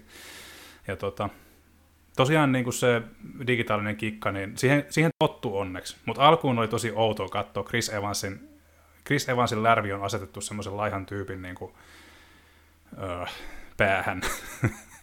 niin, niin tota, joo, he oli, se tota, tietokone tai tämä efektiosasto oli varmasti tehnyt niin hyvää työtä kuin vaan suikin pystyvät, mutta tota, se oli outo, outo alkuun, mutta siitä selvittiin.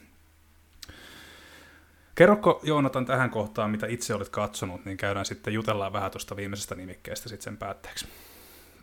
Uh, no, oikeastaan Prehistoric Planet on ollut ainoa, mitä on nyt ehtinyt, tai mistä mä saan puhua. Mulla on pari muuta, mutta mä en vielä saa jutella niistä. Okay. Uh, mutta Prehistoric Planet on tämä uusi David Attenborough, niin, tai Sir David Attenborough dokkari, mikä tulee nyt Apple TV Plusalta. Okay.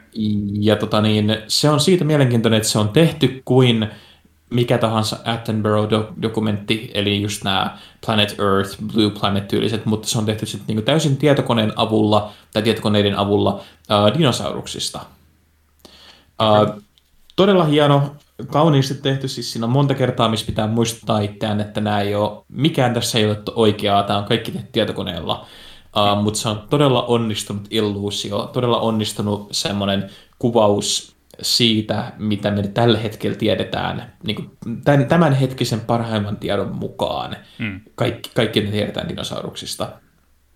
Uh, mua ehkä häiritsee siinä eniten se, mikä mua häiritsee kaikissa Attenborough dokumenteissa on se, että uh, eläimille annetaan inhimillisiä piirteitä, eli siellä on niin kuin, kohtauksia, missä on, että tässä on pieni dinosaurus, joka joutui eroon äidistään voi ei, hän on surullinen. Ja sitten tämä isosilmäinen dinosaurus katsoo suoraan kameraan silleen, että voi ei ole. Niin äh, mulla menee hermo niihin. Mä inhoan, kun äh, missään tämmöisessä yritetään laittaa ihmisten niin kuin, juttuja eläimiin. Mm. Se, se, tota, se pelkistää ja tyhmentää meidän käsitystä luonnosta. Mm.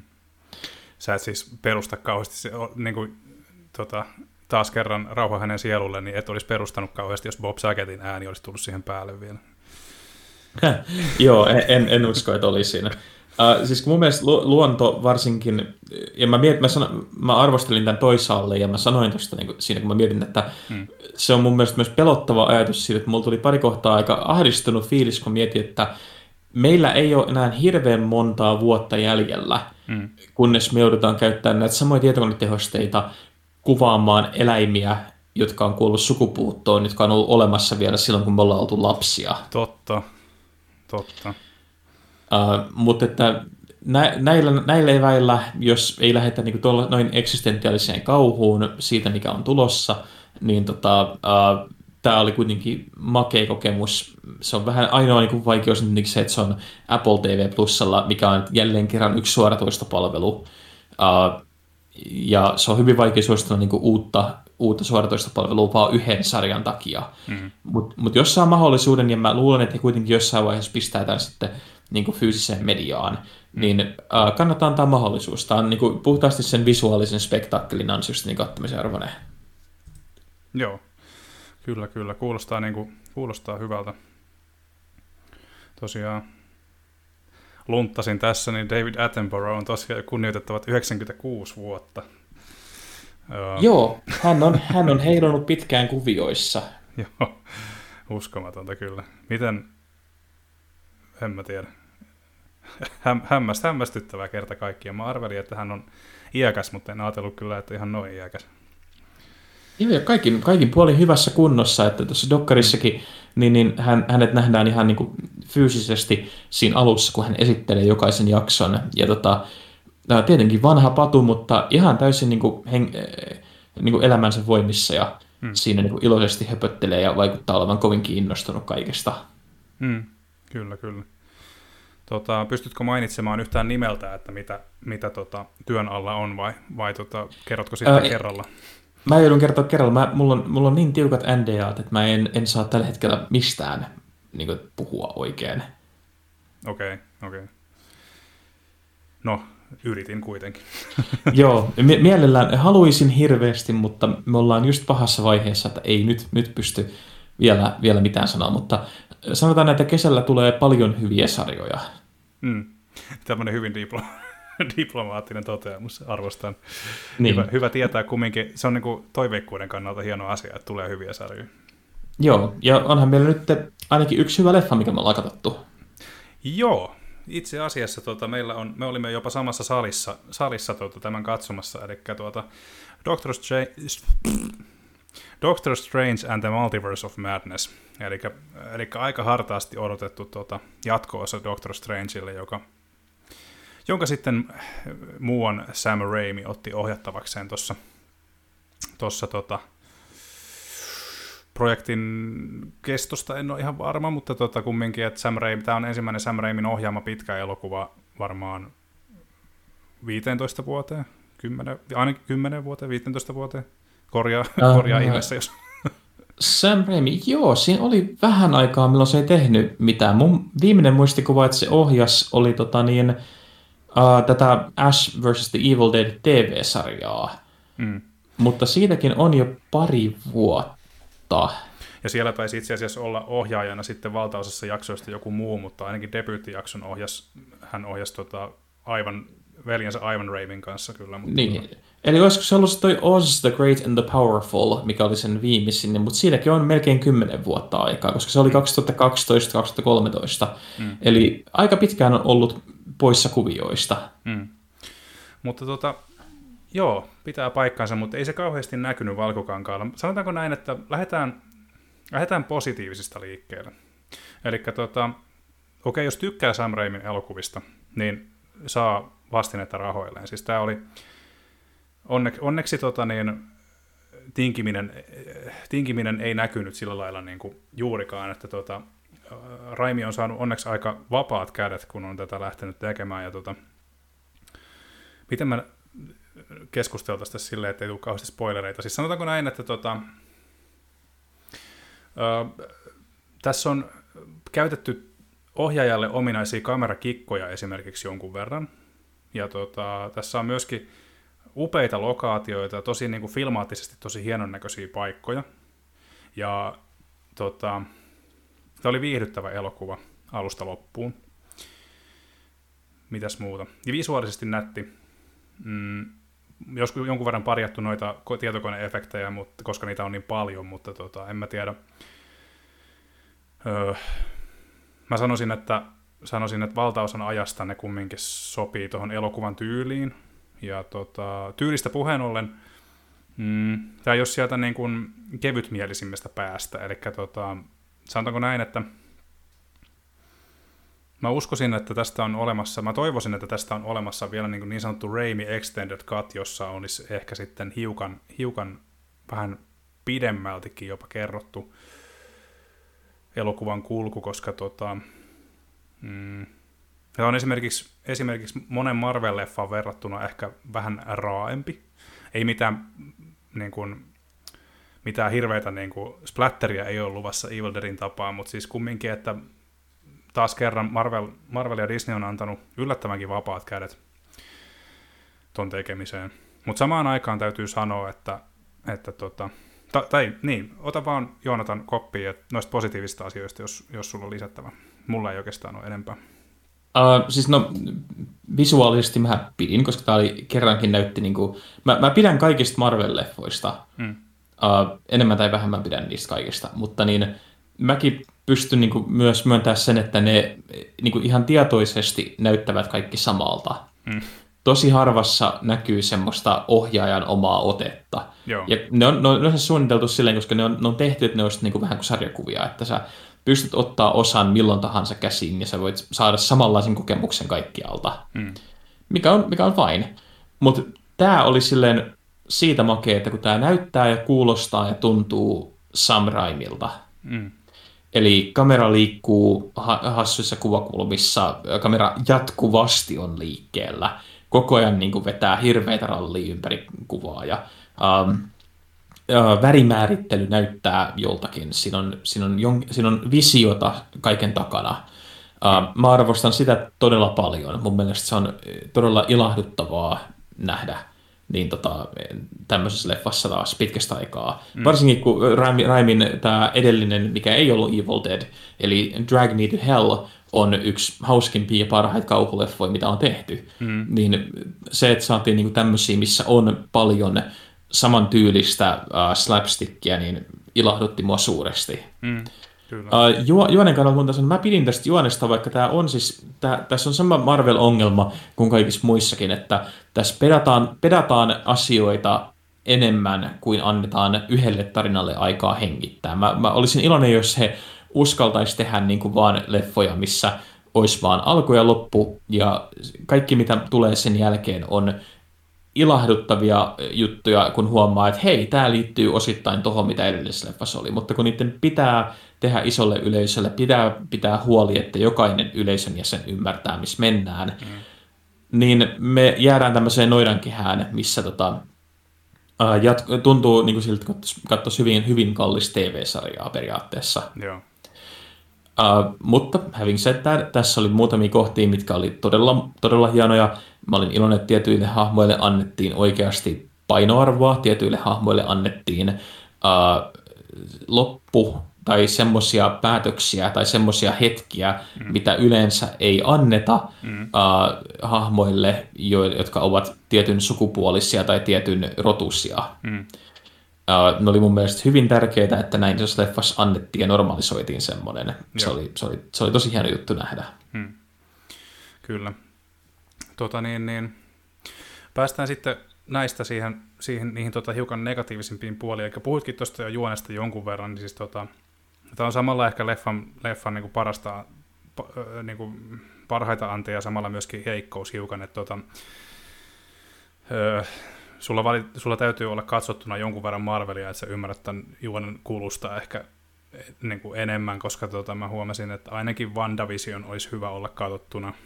Ja tota, monia muitakin.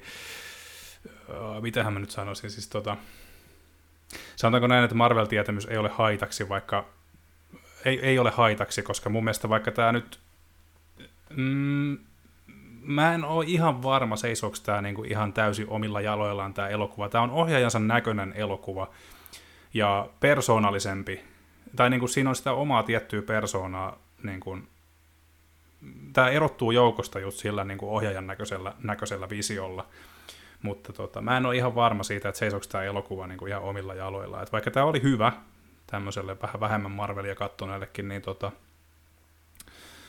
mä täytyy sanoa kyllä, että te, mä luulen, että mun täytyy katsoa tämä uudestaan, kun mä olen, mä olen hiukan enemmän tuossa enemmän tossa ottanut Marvelia katsotuksi, niin, tota, niin, niin. mä sanoisin näin, että sanotaanko, summataanko näin, että jos, jos katsot pelkästään Doctor Strangea, niin ekalla elokuvalla, niin en muista, jos olet katsonut pelkän Doctor Strange ja nyt katsot tämän toisen elokuvan, niin öö, voi olla, että asioita menee yli hilseen, hilseen että tuota, hahmoja ei välttämättä kauhean hyvin ainakaan kaikkia niin kuin avata. Ja sitten tota, mä innostuin tästä multiverse-jutusta tosi paljon ennakkoon. Mielenkiintoisia ideoita, mielenkiintoisia lokaatioita. Ja lokaatioista puheen ollen, niin mun mielestä olisi ollut kiva nähdä enemmänkin. Tämä on ehkä silleen, että, että kahdessa tunnissa ehtii vaan nähdä niin, niin rajatun määrän asioita, mutta just, että kun puhuit siitä TV-sarjasta, niin mun mielestä siitä olisi jopa semmoinen, olisi, olisihan se taas kerran helvetin kallista, mutta siis mun mielestä olisi siistiä, jos olisi vaikka joku viikoittainen sarja, missä Doctor Strange menee multiversumista toiseen, jos ymmärrät, mitä tarkoitan. Joo, mäkin olisin toivonut ehkä enemmän vielä semmoista niin, niin villiyttä siihen, mutta heillä on takana sitä, että kun tämä jouduttiin tekemään covidin aikana, niin tietty juttu jouduttiin leikkaamaan. Mm, mm, se on toki totta, se täytyy muistaa, että, mutta aika, aika vähän covid näkyy mun mielestä tuossa. Et en, en, tullut ajatelleeksi yhtään niin kuin sitä, että tämä olisi jotenkin kuvattu niin kuin covid-aikana. Se oli pi- piilotettu ihan hyvin. Tota, mm, Neko ja muuta. No ei oikeastaan, oikeastaan tota, tietysti yksi, minkä mä haluan niin ehkä vielä sanoa negatiiviseksi puoleksi, on se, että tota, mä en tykännyt, no Steven Strange on ehkä niin kuin, hahmoa syvennetään, mutta ehkä mun jää ehkä vieläkin vähän ohueksi. Ja tota, mä en välttämättä kauheasti piitänyt tästä Amerikan näyttelijästä. En ollut ehkä ihan, ihan, ihan fani siihen, että mitä, miten, miten hän... Siis ihan ok, mutta ei, ei kuulunut suosikkihahmoihin elokuvissa, elokuvassa. Ja kun sanoit, että elokuva petaa suuntaan ja toiseen, niin voi olla, että Amerikasta kuullaan sitten tulevaisuudessa enemmän, mutta, tota, mutta, mutta, mutta hän oli vähän semmoinen hahmo, että hän, hän tuli ja hän meni, tiedätkö?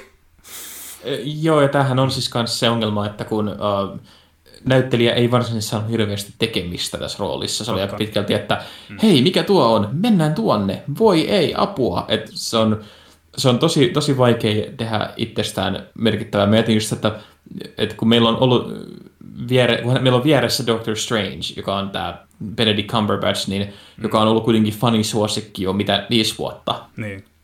Se on tosi vaikea saada minkäänlaista hyvää roolia siihen viereen, jos sulle ei anneta niinku mitään tekemistä. Niin, kyllä. Joo, siinä on vaikea loistaa, se pitää ihan paikkaansa kyllä. Öö, no mulla ei oikeastaan muuta, mulla on vaan final verdict, eli arvosana enää annettavana, mutta tota, onko sulla vielä jotain negatiivisista puolista tuossa? Uh, ei, siis mun mielestä tämä oli kuitenkin täysin pätevä elokuva. Uh, ei ollut ehkä se mun kaikkien lemppari Marvel, mutta silleen kun huonokin Marvel on pääsääntöisesti viihdyttävä, mm. Niin mä koen, että mä sain rahani arvosta. Eli mä annoin arvostelusta 4 kautta 5, ihan sen takia, että tässä oli pari kohtaa, mitä mä en halua spoilaa, mutta semmoisia, mitkä, millä mä nauroin vielä pari viikkoa jälkikäteenkin. Mm. Niin kuin ilahdu, niin kuin tosi silleen, että ai vitsi, tämä oli hieno nähdä. Uh, niin senkin takia ansaitsee tuonne arvosanansa. Joo. Multa, multa kanssa aika vahva 4 kautta 5, että tota, et, et, et, joo, et käsikirjoitus ei ehkä noussut ihan niin kuin, ei noussut, ei, no, ei noussut niin kuin kirkkaampaan joukkoon verrattuna esimerkiksi vaikka spa, tuohon viimeiseen Spider-Maniin, niin ei, ei, ne ei noussut ihan samalle tasolle.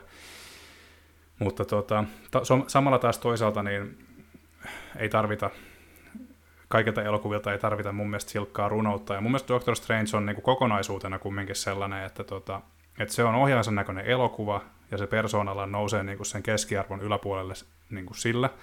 Paljon saa irti, tai saa enemmän irti, jos sulle on Marvelit tuttuja entuudesta, ja varsinkin nämä viime vuosien Marvelit, Marve, Mar, Marvelit eli WandaVision, jonka jo mainitsinkin. Ja tota, um, mitäs muuta? Tilulilut vei, vei ajatukset pois. Kumminkin, mm, joo, sanotaanko näin, että, että Raimi-elokuvista pitäjät, niin tota, heille on luvassa kivoja asioita. Ei mulla muuta, 4 kautta 5. Viihdyin alusta loppuun. Kertaakaan en katsonut kelloa. Ihan mukava elokuva. Innolla odotan, mitä Doctor Strangen elämässä seuraavaksi tapahtuu. Sitten pelattuihin, tota, mm, Mites me lähdetään tästä liikkeelle? Haluatko Joonatan vähän avata tuosta, että miksi olet pelannut MLB, MLBtä showt? Äh, mulle lähetettiin se arvosteltavaksi. Okei. Okay. Uh, ja siis mä en ollut, mä en ollut pyytänyt sitä.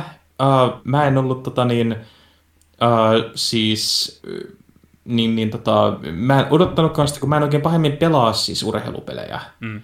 Mä en, mä en ymmärrä niitä, mä en ole kovinkaan hyvä niissä, mutta tämä on ollut siitä mielessä hauska tämä viimeinen 12 kuukautta, että aina kun mä oon sanonut, että mä en ymmärrä niitä tai mä en pidä niistä, on tullut joku peli, sitten, mikä on niin pakottanut mut miettiä asiaa uudestaan. Eli Gran Turismo on kanssa mä sanon, että mä en ymmärrä autopeleitä ja autokulttuuria. Mm. Mä rakastin Gran Turismoa. Se oli semmoinen tosi uh, seesteinen kokemus sen parissa. Mm. Ja sama juttu, että mä, mä, oon käynyt, mä oon Jenkeissä käynyt katsomassa näitä baseball-matseja. Okay. Mä, mä oon ollut siis niillä stadioneilla, mä, oon, mä ymmärrän sen kulttuurillisen arvon, mä ymmärrän sen fiiliksen, mikä porukalla on, kun tuhansia ihmisiä niin, niin fiilistelee pesäpalloa tai baseballia. Hmm. Mä en silti ymmärrä sen viehätystä. Mä en ole koskaan ymmärtänyt sitä romantisointia sen ympärillä. Vaikka mä oon katsonut vaikka mitä baseball-leffoja, hmm. Mä en tajua sitä. Mä en ymmärrä, mikä siinä on niin hieno. Se on mun mielestä ihan tavattoman tylsä, tylsä niin laji. Hmm. Ja sitten heti kun mä oon päässyt tämän omasta, niin mä pidin MLBstä ja sairaasti. okay. eli, eli siis jälleen kerran tämä, että se, se tavoittaa jollain tasolla semmoisen tosi hienon henkisen, emotionaalisen yhteyden mm. Siihen, että minkälainen tämä, niin tämä parhaimmillaan tämä fiilis voi olla. Siinä on jotain todella senmäistä, todella kaunista, kun sä onnistut lyömään pallon just oikein ja sä kuulet sen äänen, hmm. ja se lentää niin, niin stadionilta ulos, ja porukka hurraa, ja sä pääset juoksee mitä juoksetkaan maaliin. En mä ymmärrä sääntöjä vieläkään, mä tiedän vaan, että se on hirveän tyydyttävää, kun pallo lentää ulos stadionilta. Uh, siis mä, mä oon yrittänyt jollakin tavalla niin kvantifioida sitä, että miksi, miksi se niin toimi niin hyvin, ja mä en, mä en vaan tiedä miksi. Uh, mä oon tekemässä, mulla tulee nyt vähän pidempi juttu siitä, kun mä, mä vietin kolme viikkoa sen parissa, että se on, tullut, se on julkaistu jo se peli ja kaikkea, ja mä, mä oon vähän jäljessä sen kanssa, mutta mä, mä halusin antaa sille sen painoarvon, mm. mikä, minkä se ansaitsee, koska niin hen, henkilö, joka ei pidä urheilupeleistä, joka ei pidä baseballista, joka ei ymmärrä mitään niitä, niin mä en tiedä, mitä se tekee oikein se peli, mutta siinä on joku semmoinen juttu, ja mä luulen, että se tulee siitä, että ne aloittaa sen pelin videolla, missä niin kuin tämän, tämän vuoden uh, päätähti puhuu niin kuin omasta matkastaan uh, pienestä kotikylästään pelaamaan Major League Baseballia. Okay. Ja se, se, se tehdään samanlainen semmoinen niin kuin, tosi inhimillinen asetelma, samalla tavalla kuin Gran Turismos tehtiin autojen ympärille, että sen sijaan puhutaan siitä, että jee, tässä autossa on 5-litrainen turbodiesel jotain ja mä ajelen sillä pilluralliin, tulee se vitun kovaa, niin ei. Uh, siinä taas niin ne, ne autojen suunnittelijat tuli ja puhuivat siitä, miten he loivat sen auton niin, että he piirsivät, kun he piirsivät ja suunnittelivat sitä, he siihen sitä tunnetta, mikä heillä oli, kun he lapsena ajoivat vanhempiensa kanssa jotain niin kuin mökille, tai, tai he tekivät semmoisen niin kuin rakkauden tunnustuksen omalle maalleen. Mm ja heti kun se, se luotiin semmoinen yhteys, niin se, se antoi, avasi oven siihen, että miksi ihmiset välittää näistä näin paljon. Hmm. Ja mun mielestä semmoinen kommunikointi ja semmoinen kontekstualisointi on ihan sairaan tärkeää mistä tahansa taiteen muodossa. Joo. Ja se, että MLB teki tämän, oli, oli hyvin niin, niin yllättävä hetki, koska mä istuin alas vähän siihen, niin kuin, että mä en tiedä, mitä mä tein tämän kanssa. Ja mä olin kolme tuntia myöhemmin silleen, niin kuin, ihan silleen niin kuin fiiliksissä, että uh, mun tiimi voitti matsin. Ei, ei, en, mä en tiedä, miten me voitettiin, mutta kai me vaan voitettiin, kun me pelattiin paremmin kuin muut. Mutta se peli loi semmoisen fiiliksen, että mulla oli hauskaa. Mä, mä pääsin kokemaan jotain, mitä mä en pääsin kokemaan oikeassa elämässä. Hmm. Uh, joo, mä olen mä hämmentynyt, mutta mä pidin tosi paljon siitä. Hmm. Mulla on kaksi kysymystä liittyen MLB, eli no toise, oikeastaan toinen on niin kuin enemmän siihen Gran Turismoon liittyen, eli käytännössä tota, tämmöinen niin tietynlainen, tietynlainen niin tekopiirteys loistaa poissaololla, että jos mua joku häiritsi esimerkiksi Forza Horizon 5, niin on tämä, se, on tämä niin kuin yltiö, yltiöpiirteä ja positiivinen niin kuin, party on, yeah, we are there, there, there, there. niin, niin tota, MLBC ja Gran Turismossa on yhteistä se, että, että näissä sitä ei ole, vaan se on semmoista niin kuin tervettä, tervettä iloa ja tervettä iloa. Olipa kauheasti sanottu, mutta siis just tämmöistä vähän niin kuin rauhallisempaa ja seesteisempää niin kuin, tota, toiveikkuutta. Ja, Joo, se on ihan, ihan tosi hyvin sanottu. Se on ju, just noin. Joo. Ja toinen kysymys liittyy tuohon just kun siinä alkudemossa urheilija kuvaa sitä matkaansa sieltä lapsuudesta aina noille isoille stadikoille saakka, niin tota, onko MLBssä tämmöistä story modea vai onko tämä ihan kausipohjainen? Uh, siinä on tietynlainen niin, niin, story mode, mutta se on niinku semmoinen, että e, periaatteessa niinku, että sä otat tiimin ja mennään tota, niin, ma, champion-kisoihin. Hmm. Um, et, et se, on, se, on, se on se on niin paljon tarinamoodia kuin yleensä urheilupelissä löytyy, että ei välttämättä, niin kuin, siinä ei ole semmoista, niin kuin, mitä, oliko se, eikö, eikö tässä ollut joku, joku koripallopeli, mikä tuli vähän aikaa sitten, missä oli niin kuin Spike Leen ohjaamat välianimaatiot tai jotain tuommoista? Joo, NBA 2K, en muista vuosilukua vai onko, joo, nyt täytyy sanoa, että en lähde sanomaan tarkemmin, kun en en ole asiantuntija. Serkku tietäisi, joka on korista pelannut ja niitä pelaillut, niin se tietäisi. Mutta tuota, se, siis Spike Lee oli jonkun tota, ohjannut. Joo, mutta mut pointti on, että, että semmoista tarinaa on turha odottaa. Niin justi, joo. Eli, eli, eli semmoista niinku ei ole. Mm. Uh, mutta että niinku, se, on, se on oikeastaan, mä luulen, että se on niinku enemmän tehty se niinku immersiiviseen, että et pystytkö sinä niinku viemään sun tiimisi niin, niin perusliikoista voittajaliikoihin. Mm. Um, ja jälleen kerran, mä, mä oon ehkä huono, huono ihminen siinä mielessä antaa niinku semmoista, että varmasti löytyy niinku niin paljon parempia tyyppejä arvostelemaan sen, ja jos haluaa niinku lisätietoa niinku kaikesta, niinku, että miten hyvin se mallintaa niinku nämä rosterit, miten hyvin se mallintaa niinku nämä itse kokemukset siitä urheilupelistä, niin urheilusta itsestään. Hmm. Et mä en pysty, samalla tavalla kuin, kuin Gran Turismossa, mä en pysty puhumaan siitä simulaatiosta tarkasti, hmm. koska mä en yksinkertaisesti ymmärrä sitä Mä tiedän, että siellä on paljon valintoja, siellä on hyvin paljon kaikkea, mitä voi tehdä, siellä on todella hienot uh, noi inklusiivisuusasetukset, että sä pystyt oikeasti niin kuin, tekemään siitä pelistä niin helpon itsellesi kuin haluat ja niin vaikean kuin sä haluat. Mm. Mä pystyn puhumaan vaan siitä, että näin, että jos, jos ikinä on miettinyt, että mikä näissä urheilupeleissä viehättää, niin Gran Turismo ja tämä on niin kuin loistavat paikat aloittaa. Mä odotan nyt hyvin innolla nähdä, että saataisiko me joku päivä futiksesta tai koripallosta yhtä niin, niin hyviä uh, kokemuksia. Mm. Joo, toi on niinku, eli käytännössä se on niinku, käyttäjä, käyttäjä voi räätälöidä sen itselleen niinku aika lailla mieleiseksi, että tota, se, se on tietysti hieno, hieno ominaisuus saavutettavuuden Joo. kannalta. Ja Kyllä. FIFA, FIFA vuosikaudet pelanneena, niin voin sanoa, että, että, että siellä on markkinajohtajan asema on silleen vähän, vaik- vähän huono, että tota, ei, EA Sportsilla ei ole kauheasti paineita ollut viime vuosina sitä niin kuin kehittää, kehittää eteenpäin, että on ollut aika lasten, la, lapsen askelin eteenpäin, mutta tota, EA Sportsillakin oli oma yrityksensä Story Moden kanssa tuossa tota, Fifassa Journey, Journey Moden muodossa, ja tota, sanotaanko nyt näin, että mun mielestä se oli ihan, ihan kiva, kiva yritys. Taisi olla kahtena vai kolmena vuotena peräkkäin, jos en ihan väärin muista, tässä niin kuin 2010-luvulla. Mutta se oli myöskin vähän semmoinen, että, että must, mulla on semmoinen muistikuva, että ekassa Journeyssä oli, oli aika paljon yritystä, ja sitten kun seuraavina vuosina ne oli tosi jotenkin tosi, va- tosi oli varmaan kirjoitettu joku sopimus, että meidän täytyy nyt Frostbiteilla tehdä tämmöinen, niin tehdään nyt sitten, ja sitten ne oli aika semmoisia keskinkertaisia. Mutta mä muistan, että se ensimmäistä kertaa, kun Journey tuli FIFAan, niin se oli ihan, ihan mielenkiintoista ja ihan jännä. Mutta tota, mut joo, mm, mielenkiintoisia aikoja edetään sen jalkapallonkin osalta, koska tota, toi FIFA-lisenssi on jatkamassa matkansa toisaalle, niin tota, jännä nähdä, mitä siitä, siitä tulee. Mutta tosiaan, meillä on peliosastollakin yksi yhteinen nimittäjä, eli Trek to Joumi. Kerro ensin sun mietteet, mua kiinnostaa kovasti. Onneksi oli lyhyt.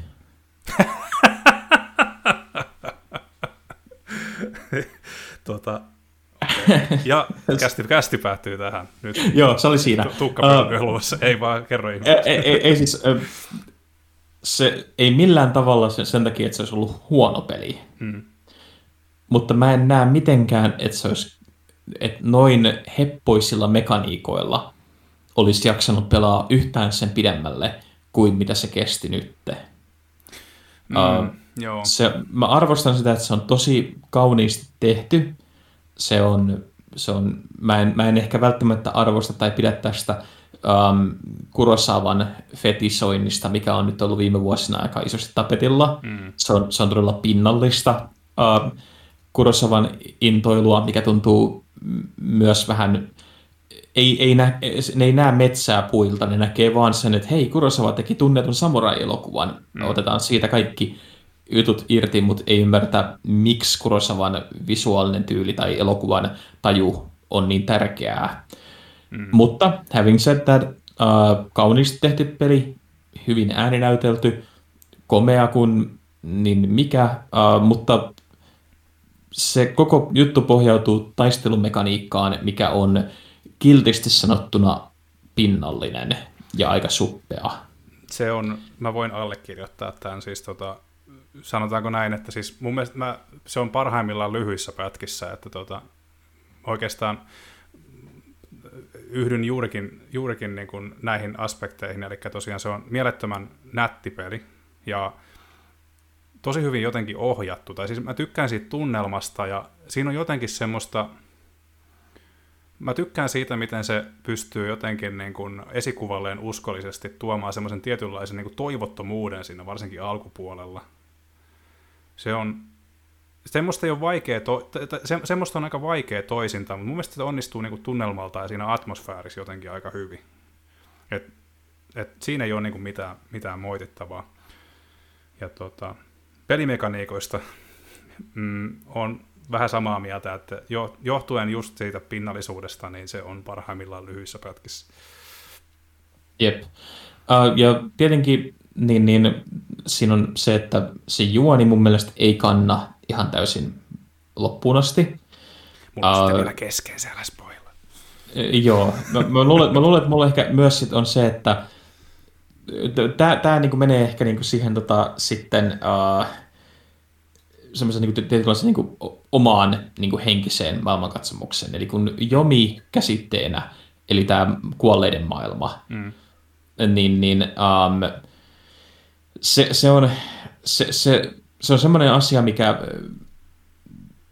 itselle tuntuu aina olevan, niin mä, mä en voi puhua siis niin kuin vahvasti myöskään niin kuin millään niin kuin, niin, tota, uh, niin, niin uh, kokemuksen syvällä rinta koska mun, mun opinnot japanilaisesta mytologiasta on kuitenkin jo muutamia vuosia vanhoja, mm. että varmasti on unohtanut paljon ja en ymmärrä, ymmärrä kulttuurikontekstia, mutta mm. kun mietitään uh, niin kuin sitä, että, että se on niin vahvasti semmoinen niin kuin shintolaisuuden ja kristillisyyden sekoitus, mm. mitä mä en ainakaan silloin, kun on asunut Japanista tai on opiskellut sieltä tai tehnyt mitään siellä, niin van, mitä vanhemmalle porukalle puhuu, niin todella moni heistä niin kuin oikeastaan haluaa niin kuin pitää tämän jomin erillisenä siitä buddhalaisuudesta, mitä he harjoittaa.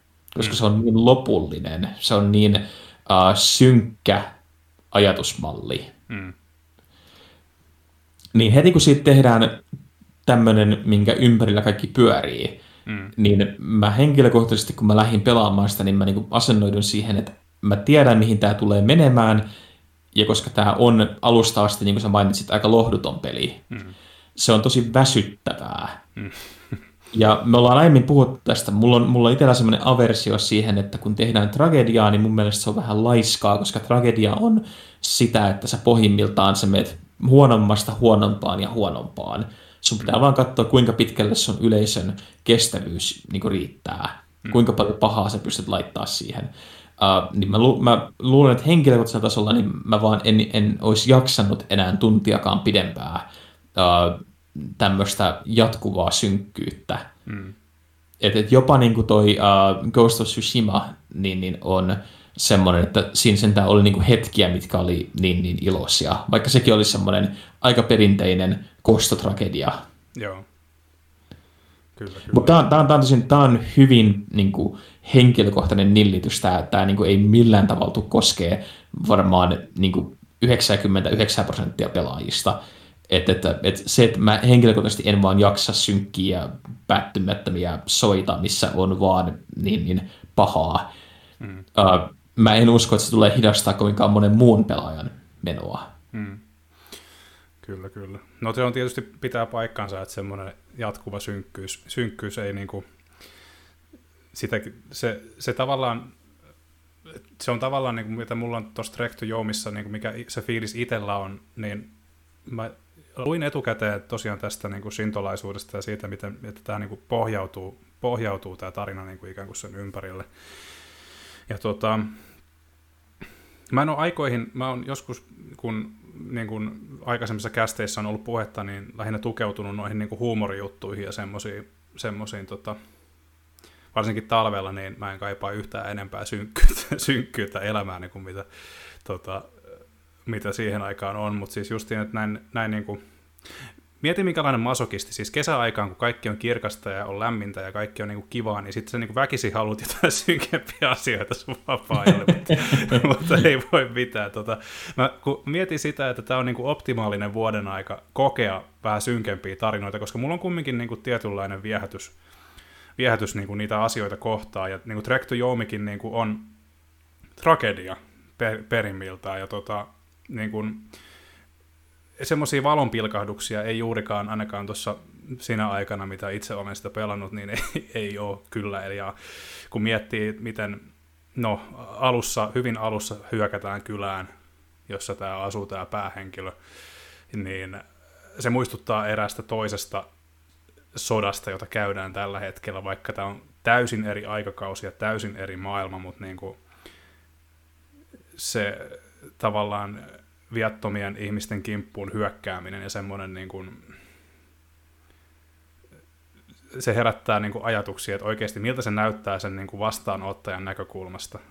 Toi on, se on mun mielestä niin kuin tehty tuossa tosi hyvin. Et se on ihan aidosti oikeasti lohduton tilanne, kun sun kotipaikkaan hyökätään. Mut, ja siitä mun mielestä Direkti Joomi ansaitsee myöskin kiitosta, koska se ei kaunistele sitä mitä silloin tapahtuu. Mm. Mutta tota, niin kuin sanottu, niin tragediaa, tragedia, tragedia on raskasta ja se on myöskin siitä, osittain siitäkin syystä itsellä pieninä annoksina, koska se mm, on kuluttavaa. Mutta tota, niin kuin sanottu, niin pelillisesti valitettavan ohut. Se ehkä me, se, se menettelee menettelee, mutta se ei ole missään nimessä sen visuaalisen, visuaalisen ja sen niin kuin, tavallaan tunnelmansa arvoinen se pelattavuus. Ikävä, ikävä kyllä, mutta aion ehdottomasti kokea sen kuitenkin loppuun. Mm. Mites tota niin, Shadow Warrior 3, ja tässähän on ollut, tota, oot, oot sitä ilmeisesti testaillut tuossa, ja mm, No joo, kerro ihmeessä omin, tai kerro vaan ekana, miten, miten koit Shadow Warrior 3. Uh, mä oon melkein päässyt sen läpi. Sekin on aika lyhyt peli yllättäen, mutta mm. niin kuin hyvällä tavalla yllättävän. yllättäen. Että kun mä olin aika varautunut siihen, että uh, sit tulee aika pitkä, koska kuitenkin se on tarinavetosta toimintaa. Mm. Ja mä olin tosi iloinen huomatessani, että hetkinen, tässähän menee vaan noin 6-7 tuntiin pelattaa läpi. Mm että se on, se on juuri sopiva annos semmoista aika lapsellista huumoria, mitä se on. Mutta vähän samalla tavalla kuin Doctor Strange in the Multiverse of Madness, se on hyvin tarkan vision lapsellisuutta. Mm. Eli mä arvostan sitä, että nämä tyypit, jotka on tehnyt sen, ne on, ne on, niillä on hyvin tarkkaan mietitty nämä hahmot, hyvin tarkkaan mietitty tämä tyyli, mitä ne ajaa takaa. Mm. Ja se, se ei aina toimi, mutta mä arvostan paljon sitä, että se on täysin itsetietoinen siitä, että mitä se, mikä se on. Mm. Uh, pelinä se on periaatteessa, jos on pelannut Doomia, varsinkin tätä uutta Doomia, niin tämä on periaatteessa se pienemmällä budjetilla.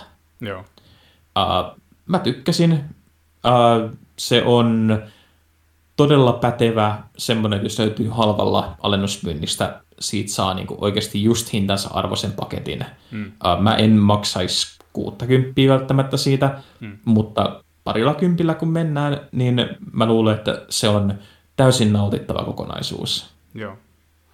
Ö, tähänkin liittyen mulla on itse asiassa pari kysymystä. Tota niin, ensinnäkin ö, Shadow Warriorhan on aikoinaan Ysäriltä tuttu peli, josta tehtiin sitten tota niin, vuosi, tohon, tehtiin tota niin, uusi versio sitten muutamia vuosia sitten, ja tosiaan tähän nyt on jo kolmas osa tätä niin kuin ikään kuin uusioversio saagaa.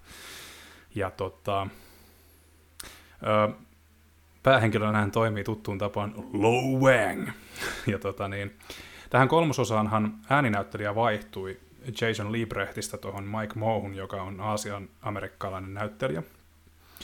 Ja tota, mua kiinnostaisi tietää, että miten onko tämä huumori kolmososassa, joka aikaisemmissa osissa hyvin, hyvin, tota, hyvin paljon rakensi näihin stereotypioiden varaan, niin muuttuuko tämä huumori yhtään kekseliäämmäksi kolmososassa nyt, kun tavallaan on niin kuin, on, on tavallaan niin kuin ääninä, tämän Low Wangin ääninäyttelijänä on nyt niin kuin asiallista alkuperää oleva henkilö, niin muuttuuko tämä jotenkin, vai on, onko tämä edelleen sitä samaa, mutta vaan niin kuin, ää, tavallaan, tavallaan niin kuin, hahmon mukaisella ääninäyttelijällä niin sanotusti? Uh, no mä, mä jätin ton kakkosen aikanaan kesken. Mä en muista miksi. Mä luulen, että siihen vaikutti enemmänkin se, että se ei ollut vaan hauska pelata mm. verrattuna siihen huumoriin. Uh, mun mielestä tässä näin uh, huumori oli enemmän ihan puhdasta semmoista, niin kuin, että tämä henkilö ei ole kuuli, että se heittää niin kuin, tosi kömpelöitä vitsejä, mm. uh, pissakakkahuumoriin ja just niinku, no sen tyypin nimi on Low Wang. Se on, se on niinku, niin, eli, eli, eli se, se, se huumorin taso on asetettu, se rima on asetettu hyvin alla matalaksi. Joo. Uh, mutta mun mielestä niin se ei ollut enää samalla tavalla nojannut siihen, että tässä on kasa valkoisia tyyppejä vääntämässä tämmöistä todella kömpelöä orientalismia. Hmm. Uh, mä luulen, että siinä puolessa ollaan menty parempaan suuntaan. Joo.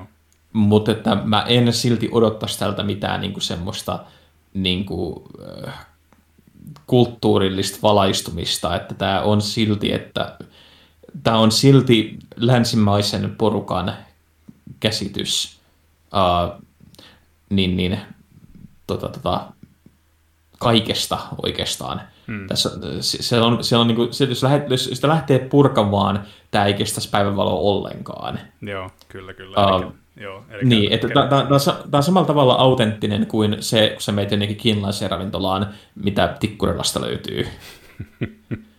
kyllä, kyllä. Eli käytännössä, jos jotkut on huolissaan siitä, että, että, että tämä olisi pliisumpi kuin aikaisemmat, niin ilmeisesti tästä ei tarvitse olla huolissaan. Niin, että jos, okay, jos sä meet niinku siihen sillä asenteella, että, että hei mä haluan, mä haluan nyt edgeä kamaa ja tämmöistä, niin varmaan, varmaan tykkää. Hmm. Um, mutta ei, ei, ole, ei ole semmoinen katastrofi kuin mitä voisi yleensä odottaa peliltä. Me ollaan kuitenkin edistetty jonkun verran. Ei Joo. paljon, mutta jonkun verran. Joo, uh, mä hyrähtelin pariin otteeseen enimmäkseen just niin tosi huonoille vitseille. Eli just siitä, että tämä Low Wang törmää niin kuin, myyttiseen ikiaikaiseen uh, jumalattareen, joka on ihan selkeästi ei ole täysin ihminen. Hmm. Ja hän ensimmäinen reaktionsa on yrittää mahdollisimman huonoa pokausrepliikkiä. Niin se, se on semmoista niin kuin, lapsellista huumoria, mikä on, se, se menee niin pitkälle sinne hölmöyteen, hmm. että sille ei voi olla kuin hörähtämättä, että ei Jessus sentään, että tämä niin kuin meni läpi. kyllä, kyllä.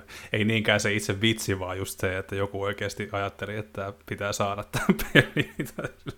niin, kun sä mietit sitä, että mitä pelin tekemiseen te- menee ja miten kauan aikaa siihen menee, niin se, että se on niin kuin mennyt jonkun käsikirjoituksesta tuotantoon, ääninauhoitukseen, testaukseen, he julkaisun kaikki aikana porukka on että tämä on, tämä on just se, mikä me halutaan omistaa niin kuin seuraavat kolme vuotta elämästämme tälle.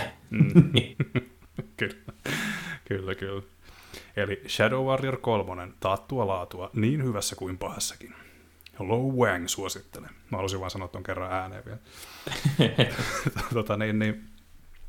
Meikäläinen oli tosiaan tuon Trek to Joumin ohella pelailut, pelailut ja arvostelutkin jopa Road 96, eli tota ton, uh, annoin kaikkeni arviossa, joten en muista enää mitään yksityiskohtia, en sen kummemmin kehittäjästudiotakaan, mutta joka tapauksessa tämä oli narratiivi, narratiiviseksi peliksi aika, aika hyvä. Ja etukäteen kuuluista kehuista huolimatta mulle jopa positiivinen yllätys, koska, koska tota, tämä vei tosiaan vahvasti mukana vähän hita, hitaahkon alun jälkeen, ja tota, tosi hyvin jotenkin roadtripin uomiin tehty, tehty tota teos, ja tälläkin on niitä pituutta semmoinen 7-8 tuntia, ihan semmoinen sopiva, sopiva reissu. Ja niin kuin, tässä on semmoisia tietynlaisia niin kuin, hyvin pieniä roguelike-elementtejä sikäli, että yksikään reissu ei ole samanlainen, vaan ö, valmista skenaaria, niin kuin, no, tekstissä selitin sen hiukan ehkä paremmin, mutta tota, et valmista skenaarioista aina muotoutuu sitten tietyt, tietyt mutkat, miten se reissu menee. Mutta that being said, valinnoilla, valinnoilla on väliä enemmän kuin vaikka esimerkiksi Telltalein peleissä, jos joku vielä muistaa nämä, niin, tota, niin, niin tämäkin tuo semmoista kivaa, kivaa vaihtuvuutta aina niihin läpipelukertoihin sitten. Öö, hinna, hin, hintalapultaan hyvin kohtalainen, olisiko ollut parikymppiä, eli tämmöinen, tämmöinen oikein pätevä indie-tuotos. Öö, pikkusen on tullut pelattua Final Fantasy 10 Switchillä, mutta tota, sitäkin enemmän Final Fantasy 7 remakeä, eli PS5-versiota vihdoin ja viimein olen korkannut sen, ja tuota, kun, kun sitä tuossa joku aika takaperin sai sen ilmaisen päivityksen PS Plus-versiosta PS4, PS4 PS5, niin nyt kun on se teknisesti paras versio nyt vihdoin viimein pelityksessä, niin ajattelin sen nyt tuossa korkata. Ja... Voi pojat, olen tykännyt. Tota niin, mä en ole ehkä ihan, sorit spoilereista, mutta mä en ole ehkä ihan niin suuri fani niille Cloudin hallusinaatioille, mutta muuten niin tota, todella hyvä, hyvä startti olen päässyt sieltä reaktorin, reaktorin vierestä jo vähän eteemmäs. Eteemmäs, se, se on varmasti sana.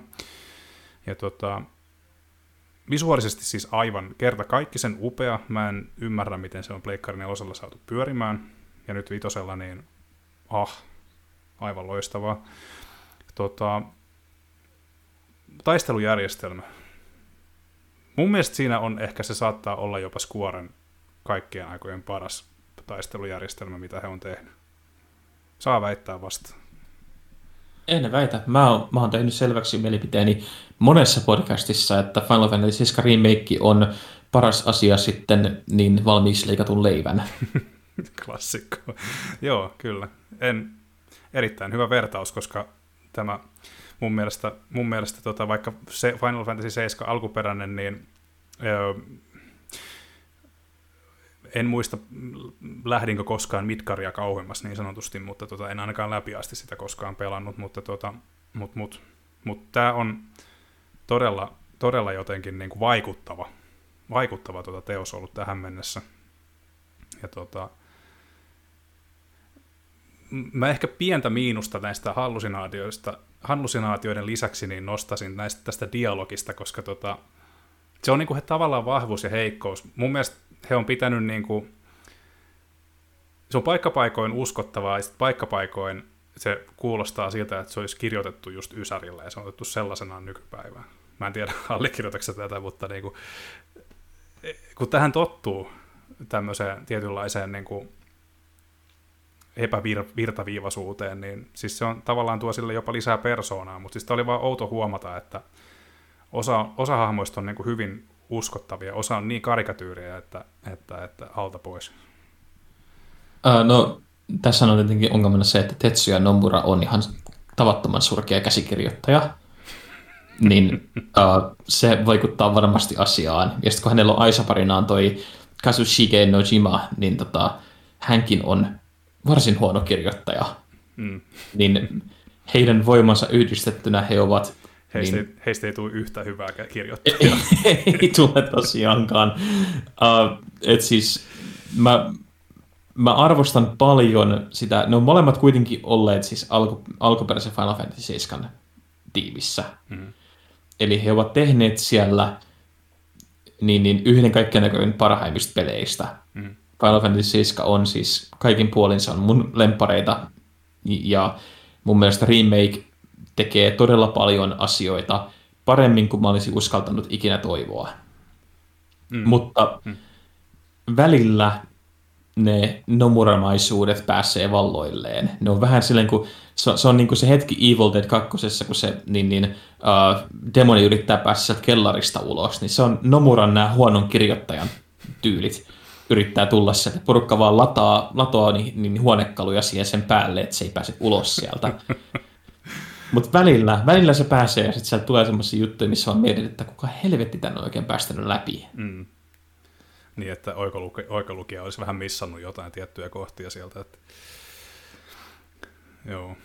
Joo, no hyvä, että mä, mä mietin, että onko mä ihan hakoteilla tässä, mutta hyvä saada vähän tukea tähän, tähän tota, havaintoon. Uh, mutta joo, en mä tiedä. FF7 remake on kyllä mun mielestä, mun mielestä tähän asti vakuuttanut kyllä, että, että, että innolla odottelen, että pääsee jatkamaan. No sitten, meillä aika rientää, mutta mä haluaisin vielä puhua hetken semmoisesta taideteoksesta kuin Skull Monkeys. Ja tota, mä oon tällä hetkellä pelin luojan, eli Neverwood, Neverhood Inkin tota, peleihin aika lailla totaalisen ihastunut, eli tota, Skull Monkeys on siis tasohyppely, mutta tota, lyhyesti uh, Neverhood Inkin perustajien jäseniin kuuluu tämmöinen kaveri kuin Doug Tenable, joka oli aikoinaan Shinilla, joka loi Earthworm Jimin esimerkiksi 90-luvun alussa, kun hän työskenteli Shiny Entertainmentilla Dave, Dave Perrin kanssa. Kakkososan jälkeen hän, hän ulostautui Shinilta ja perusti tämän Neverhood Inc-nimisen firman.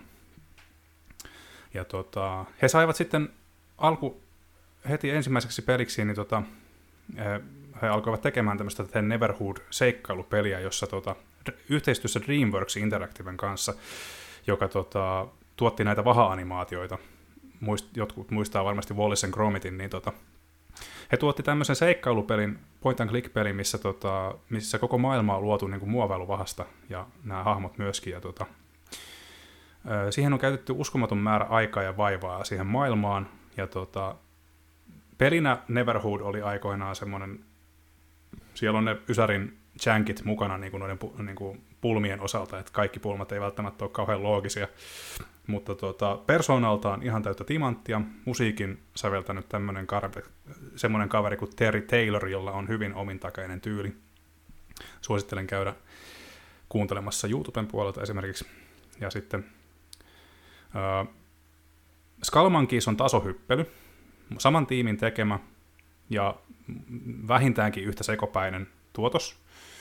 Ja tota, mm, tämä on hyvä esimerkki siitä, kun puhutaan siitä vanhojen, vanhojen tuotteiden vaalimisesta, niin Skalmankissia ei ole mitään ei ole minkäänlaista mahdollisuutta pelata uudemmalla laitteistolla, vaan ainoa tapa kokea tämä on ostaa alkuperäinen peli Pleikkari ykköselle.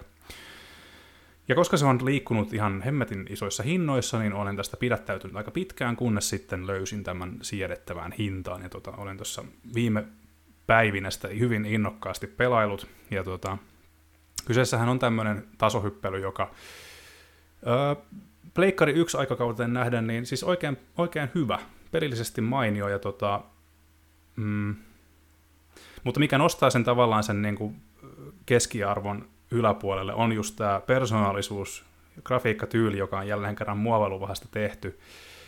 Efekteinä on käytetty tämmöisiä has, hauskoja niin kuin digitoituja, esimerkiksi lie, lieskoja niin kuin tahallaan hyvin semmoisen jotenkin koomisen pelkistetyn näköisiä, ja niin kuin, se vaan toimii.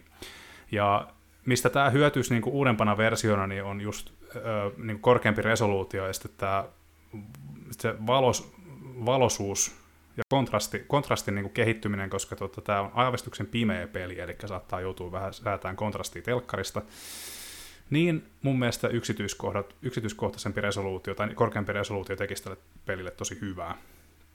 Ja sitten kirsikkaan kakun päälle tässä pelissä on, niin kuin Neverhoodissakin, niin tota, noi, ö, välianimaatiot, jotka on toteutettu puhtaasti vuoheiluvahasta stop motion tekniikalla. Ja tota, mm, jos ei ole varaa, jos, jos, jos et halua alkaa naaraamaan tätä peliä, niin suosittelen ainakin katsastaa sekä soundtrackin että, että tota, cutsceneit YouTuben puolelta. Uh, siinä on var, cutsceneja on vartin verran ja tota, ei, se on helvetin hyvä vartti. Kun sulla on kahvitauko töistä, niin tsekkaa, tsekkaa nämä, niin varmasti jaksaa työpäivän loppuun. Siis on todella, todella mainiota settiä.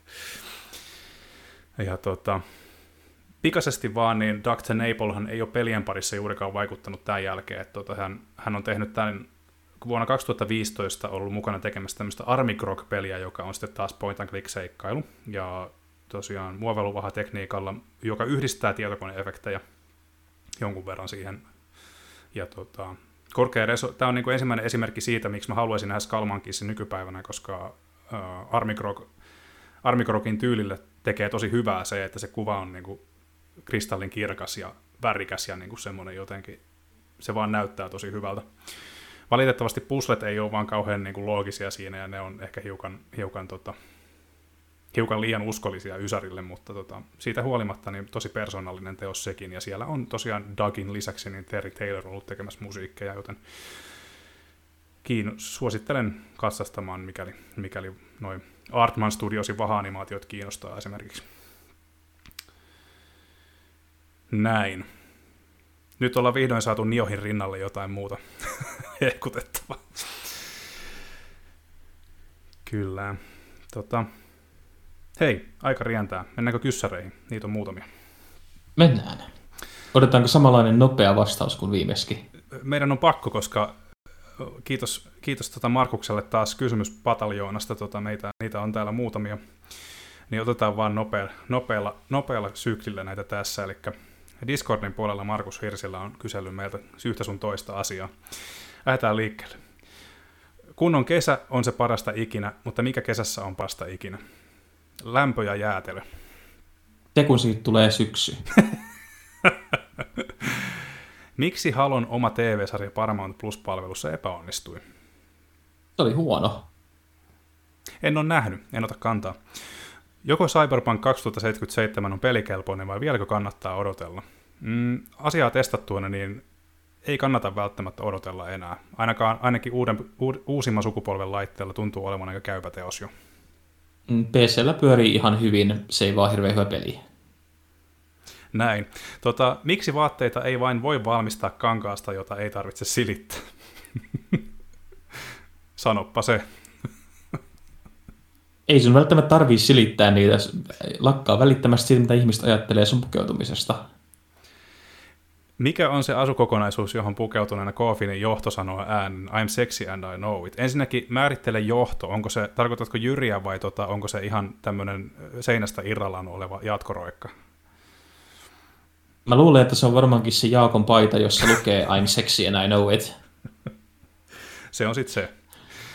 Tota, kumman lukisin ensin? Yksi Markku Henrikssonin Tähtilipun maa vai kaksi Simon Seaback Mont- Montefioren Romanovit 1613-1918? Täytyy sanoa, että en, mä en pysty vastaamaan tähän. Romanovit kuulostaa mielenkiintoisemmalta. Heiluttaako Jyri helikopteria kesämökin laiturilla ennen pompilla veteen sukeltamista? Valitettavasti en ole ollut näkemässä Tota... Meidän pitää kysyä Jyriltä sitten, kun meillä on tämä podcastin joku erikoisjakso. Mm, kyllä. Tämä säästetään, tähän saadaan vastaus varmasti 200 jaksossa, joka, on, joka koittaa hyvinkin pian. No, pian ja pian. Mutta tota, näin.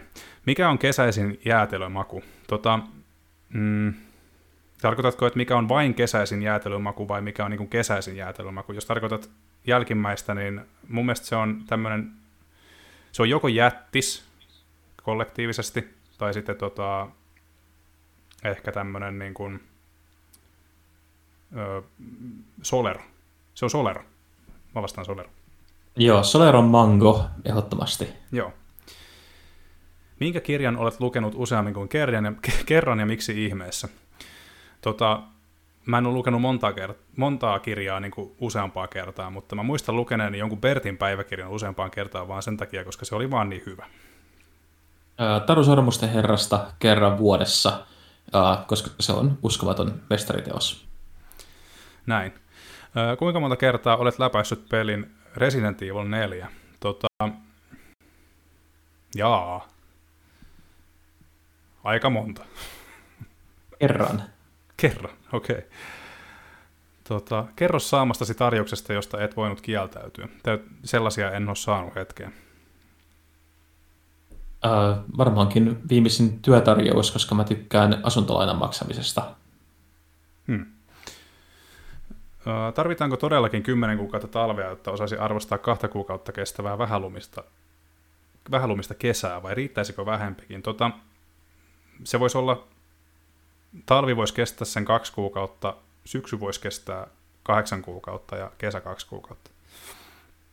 No onneksi ilmaston lämpeneminen kohta varmistaa sen, että me ei välttämättä talvea nähdä. Newsflash. Tota niin, iän karttuessa videopelaaminen muuttuu koko ajan epäsosiaalisemmaksi toiminnaksi, koska haluaa vain pelailla yksin pelejä verkosta irralla. Miksi näin? No täytyy sanoa, että mulla se ei ole koskaan, se ei ole niinku muuttunut mihinkään suuntaan, koska mä en ole koskaan tykännyt pelata verkkopelejä, joten mm, en osaa vastata, koska mikään ei ole muuttunut. Tietysti hiukan kaipailen noita samalla sohvalla pelaamisia, mutta, mutta verkkopelaamista en kyllä kaipaa, kun en ole sitä harrastanut juurikaan. Valtaosa ihmisistä on vaan pahoja. True fact. tota. uh, ei, jos mä pelaan kavereiden kanssa enemmän verkossa, mutta mä vaan huomaan sen, että mulla on vähemmän intoa tutustua uusiin ihmisiin. Hmm. Joo, hyvä summaus. Tota, Nintendon Pinkin pallon Kirbyn innoittajana toimi yhdysvaltalainen asianajaja John Kirby, joka eli vuodet 1939-2019. Tähän on Markus vielä senkin erotellut. Mikä Nintendo-hahmo tulisi nimetä uudestaan Jyrin kunniaksi? Ja miksi se on Pokemon, Pokemonin Shelder? Tota, tarkoitatko siis, että mikä Nintendo, eli siis joku Nintendo-hahmo pitäisi nimetä Jyriksi? Toinen niistä Ice Climbereista. Jyri ja Petri. Ice Climber. Eli se ei ole Pokemonin Shelter. Tota, muuttuvatko pelitottumuksesi nyt, kun korona on ohi ja Suomi liittymässä NATOon? Nämä on ensinnäkin hyvin korreloi keskenään. Vähemmän Animal Crossingia ja enemmän Call of Dutyä. Tota, vähän tuohon monin, monin pelikysymykseen liittyen, niin ei kyllä muutu tottumukset juurikaan.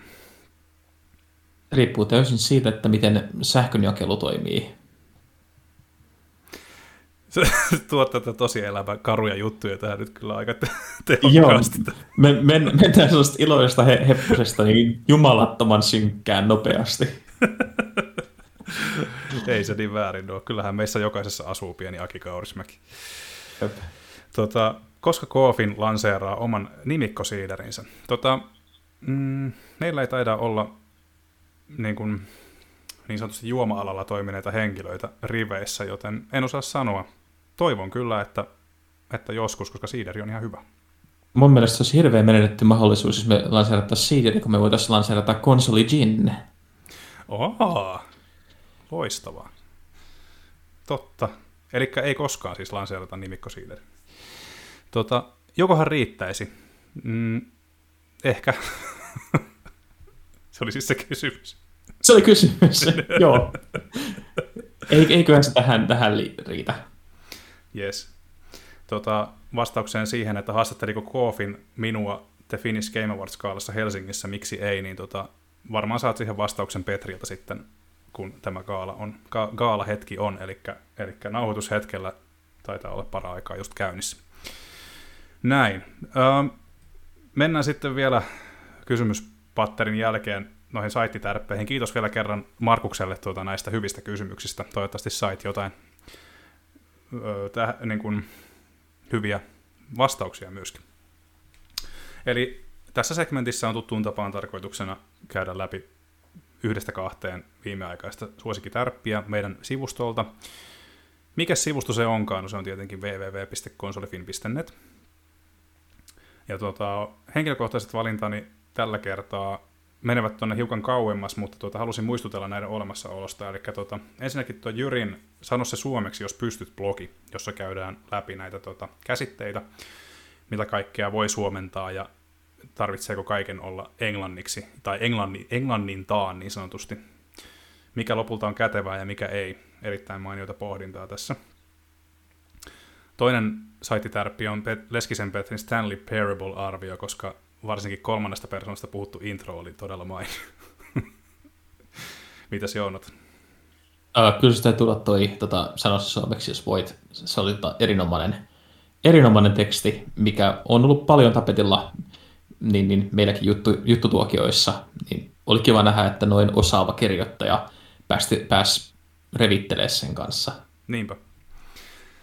Allekirjoitan tämän täysin.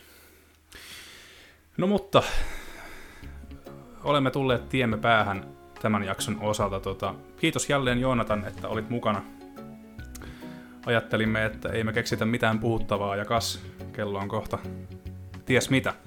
Öö, muistutan vielä lukijoita kautta kuulijoita, että meillähän on toi haku uutisten kirjoittajaksi aina ikuisesti päällä, koska Jaakko haluaa kavereita kirjoittamaan uutisia. Ja tosiaan kestä Jaakosta siis puhun, niin kyseessä on tietenkin tämä uutis, uutispuolen tota, hefe, eli näytteitä uutisista voi laittaa hänelle sähköposti jaakko.herranen at konsolifin.net. Jaakko, Jaakko koulii sieltä parhaimmat päältä ja tekee sinusta uutisten kirjoittajan alta aikayksikön. Öö, muistakaa seurailla meitä myöskin somen puolella. Me löydymme Facebookista, Twitteristä ja Instagramista. Siellä muun, Insta, viimeisi, viimeisiksi mainitussa muun muassa tota, hieno uusi ö, kabinet, pelikabinetti, jonka ö, uutiskirjoittajamme Tarja oli sieltä hankkinut, niin tota, käykää ihastelemassa muun muassa sitä.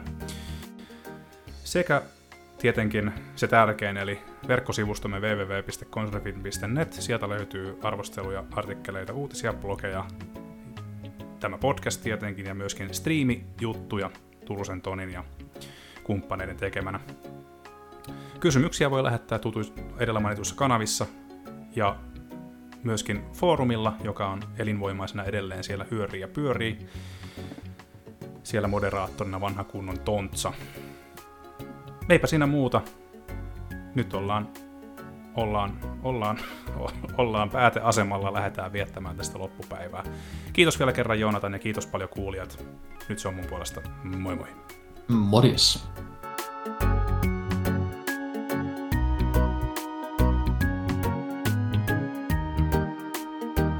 Keskeytys tähän väliin. Mä unohdin ottaa kupin kahvia tähän lähetyksen ajaksi, niin jos suot hetken käyn hakemassa, niin jatketaan Joo, tästä. Siitä, siitä pois vaan. Yes, hetki nyt kun Niko on poissa ja todennäköisesti jätti äänityksen päälle, niin hähähä, nyt tää onkin minun show. Puhutaan kaikesta, mistä minä haluan puhua.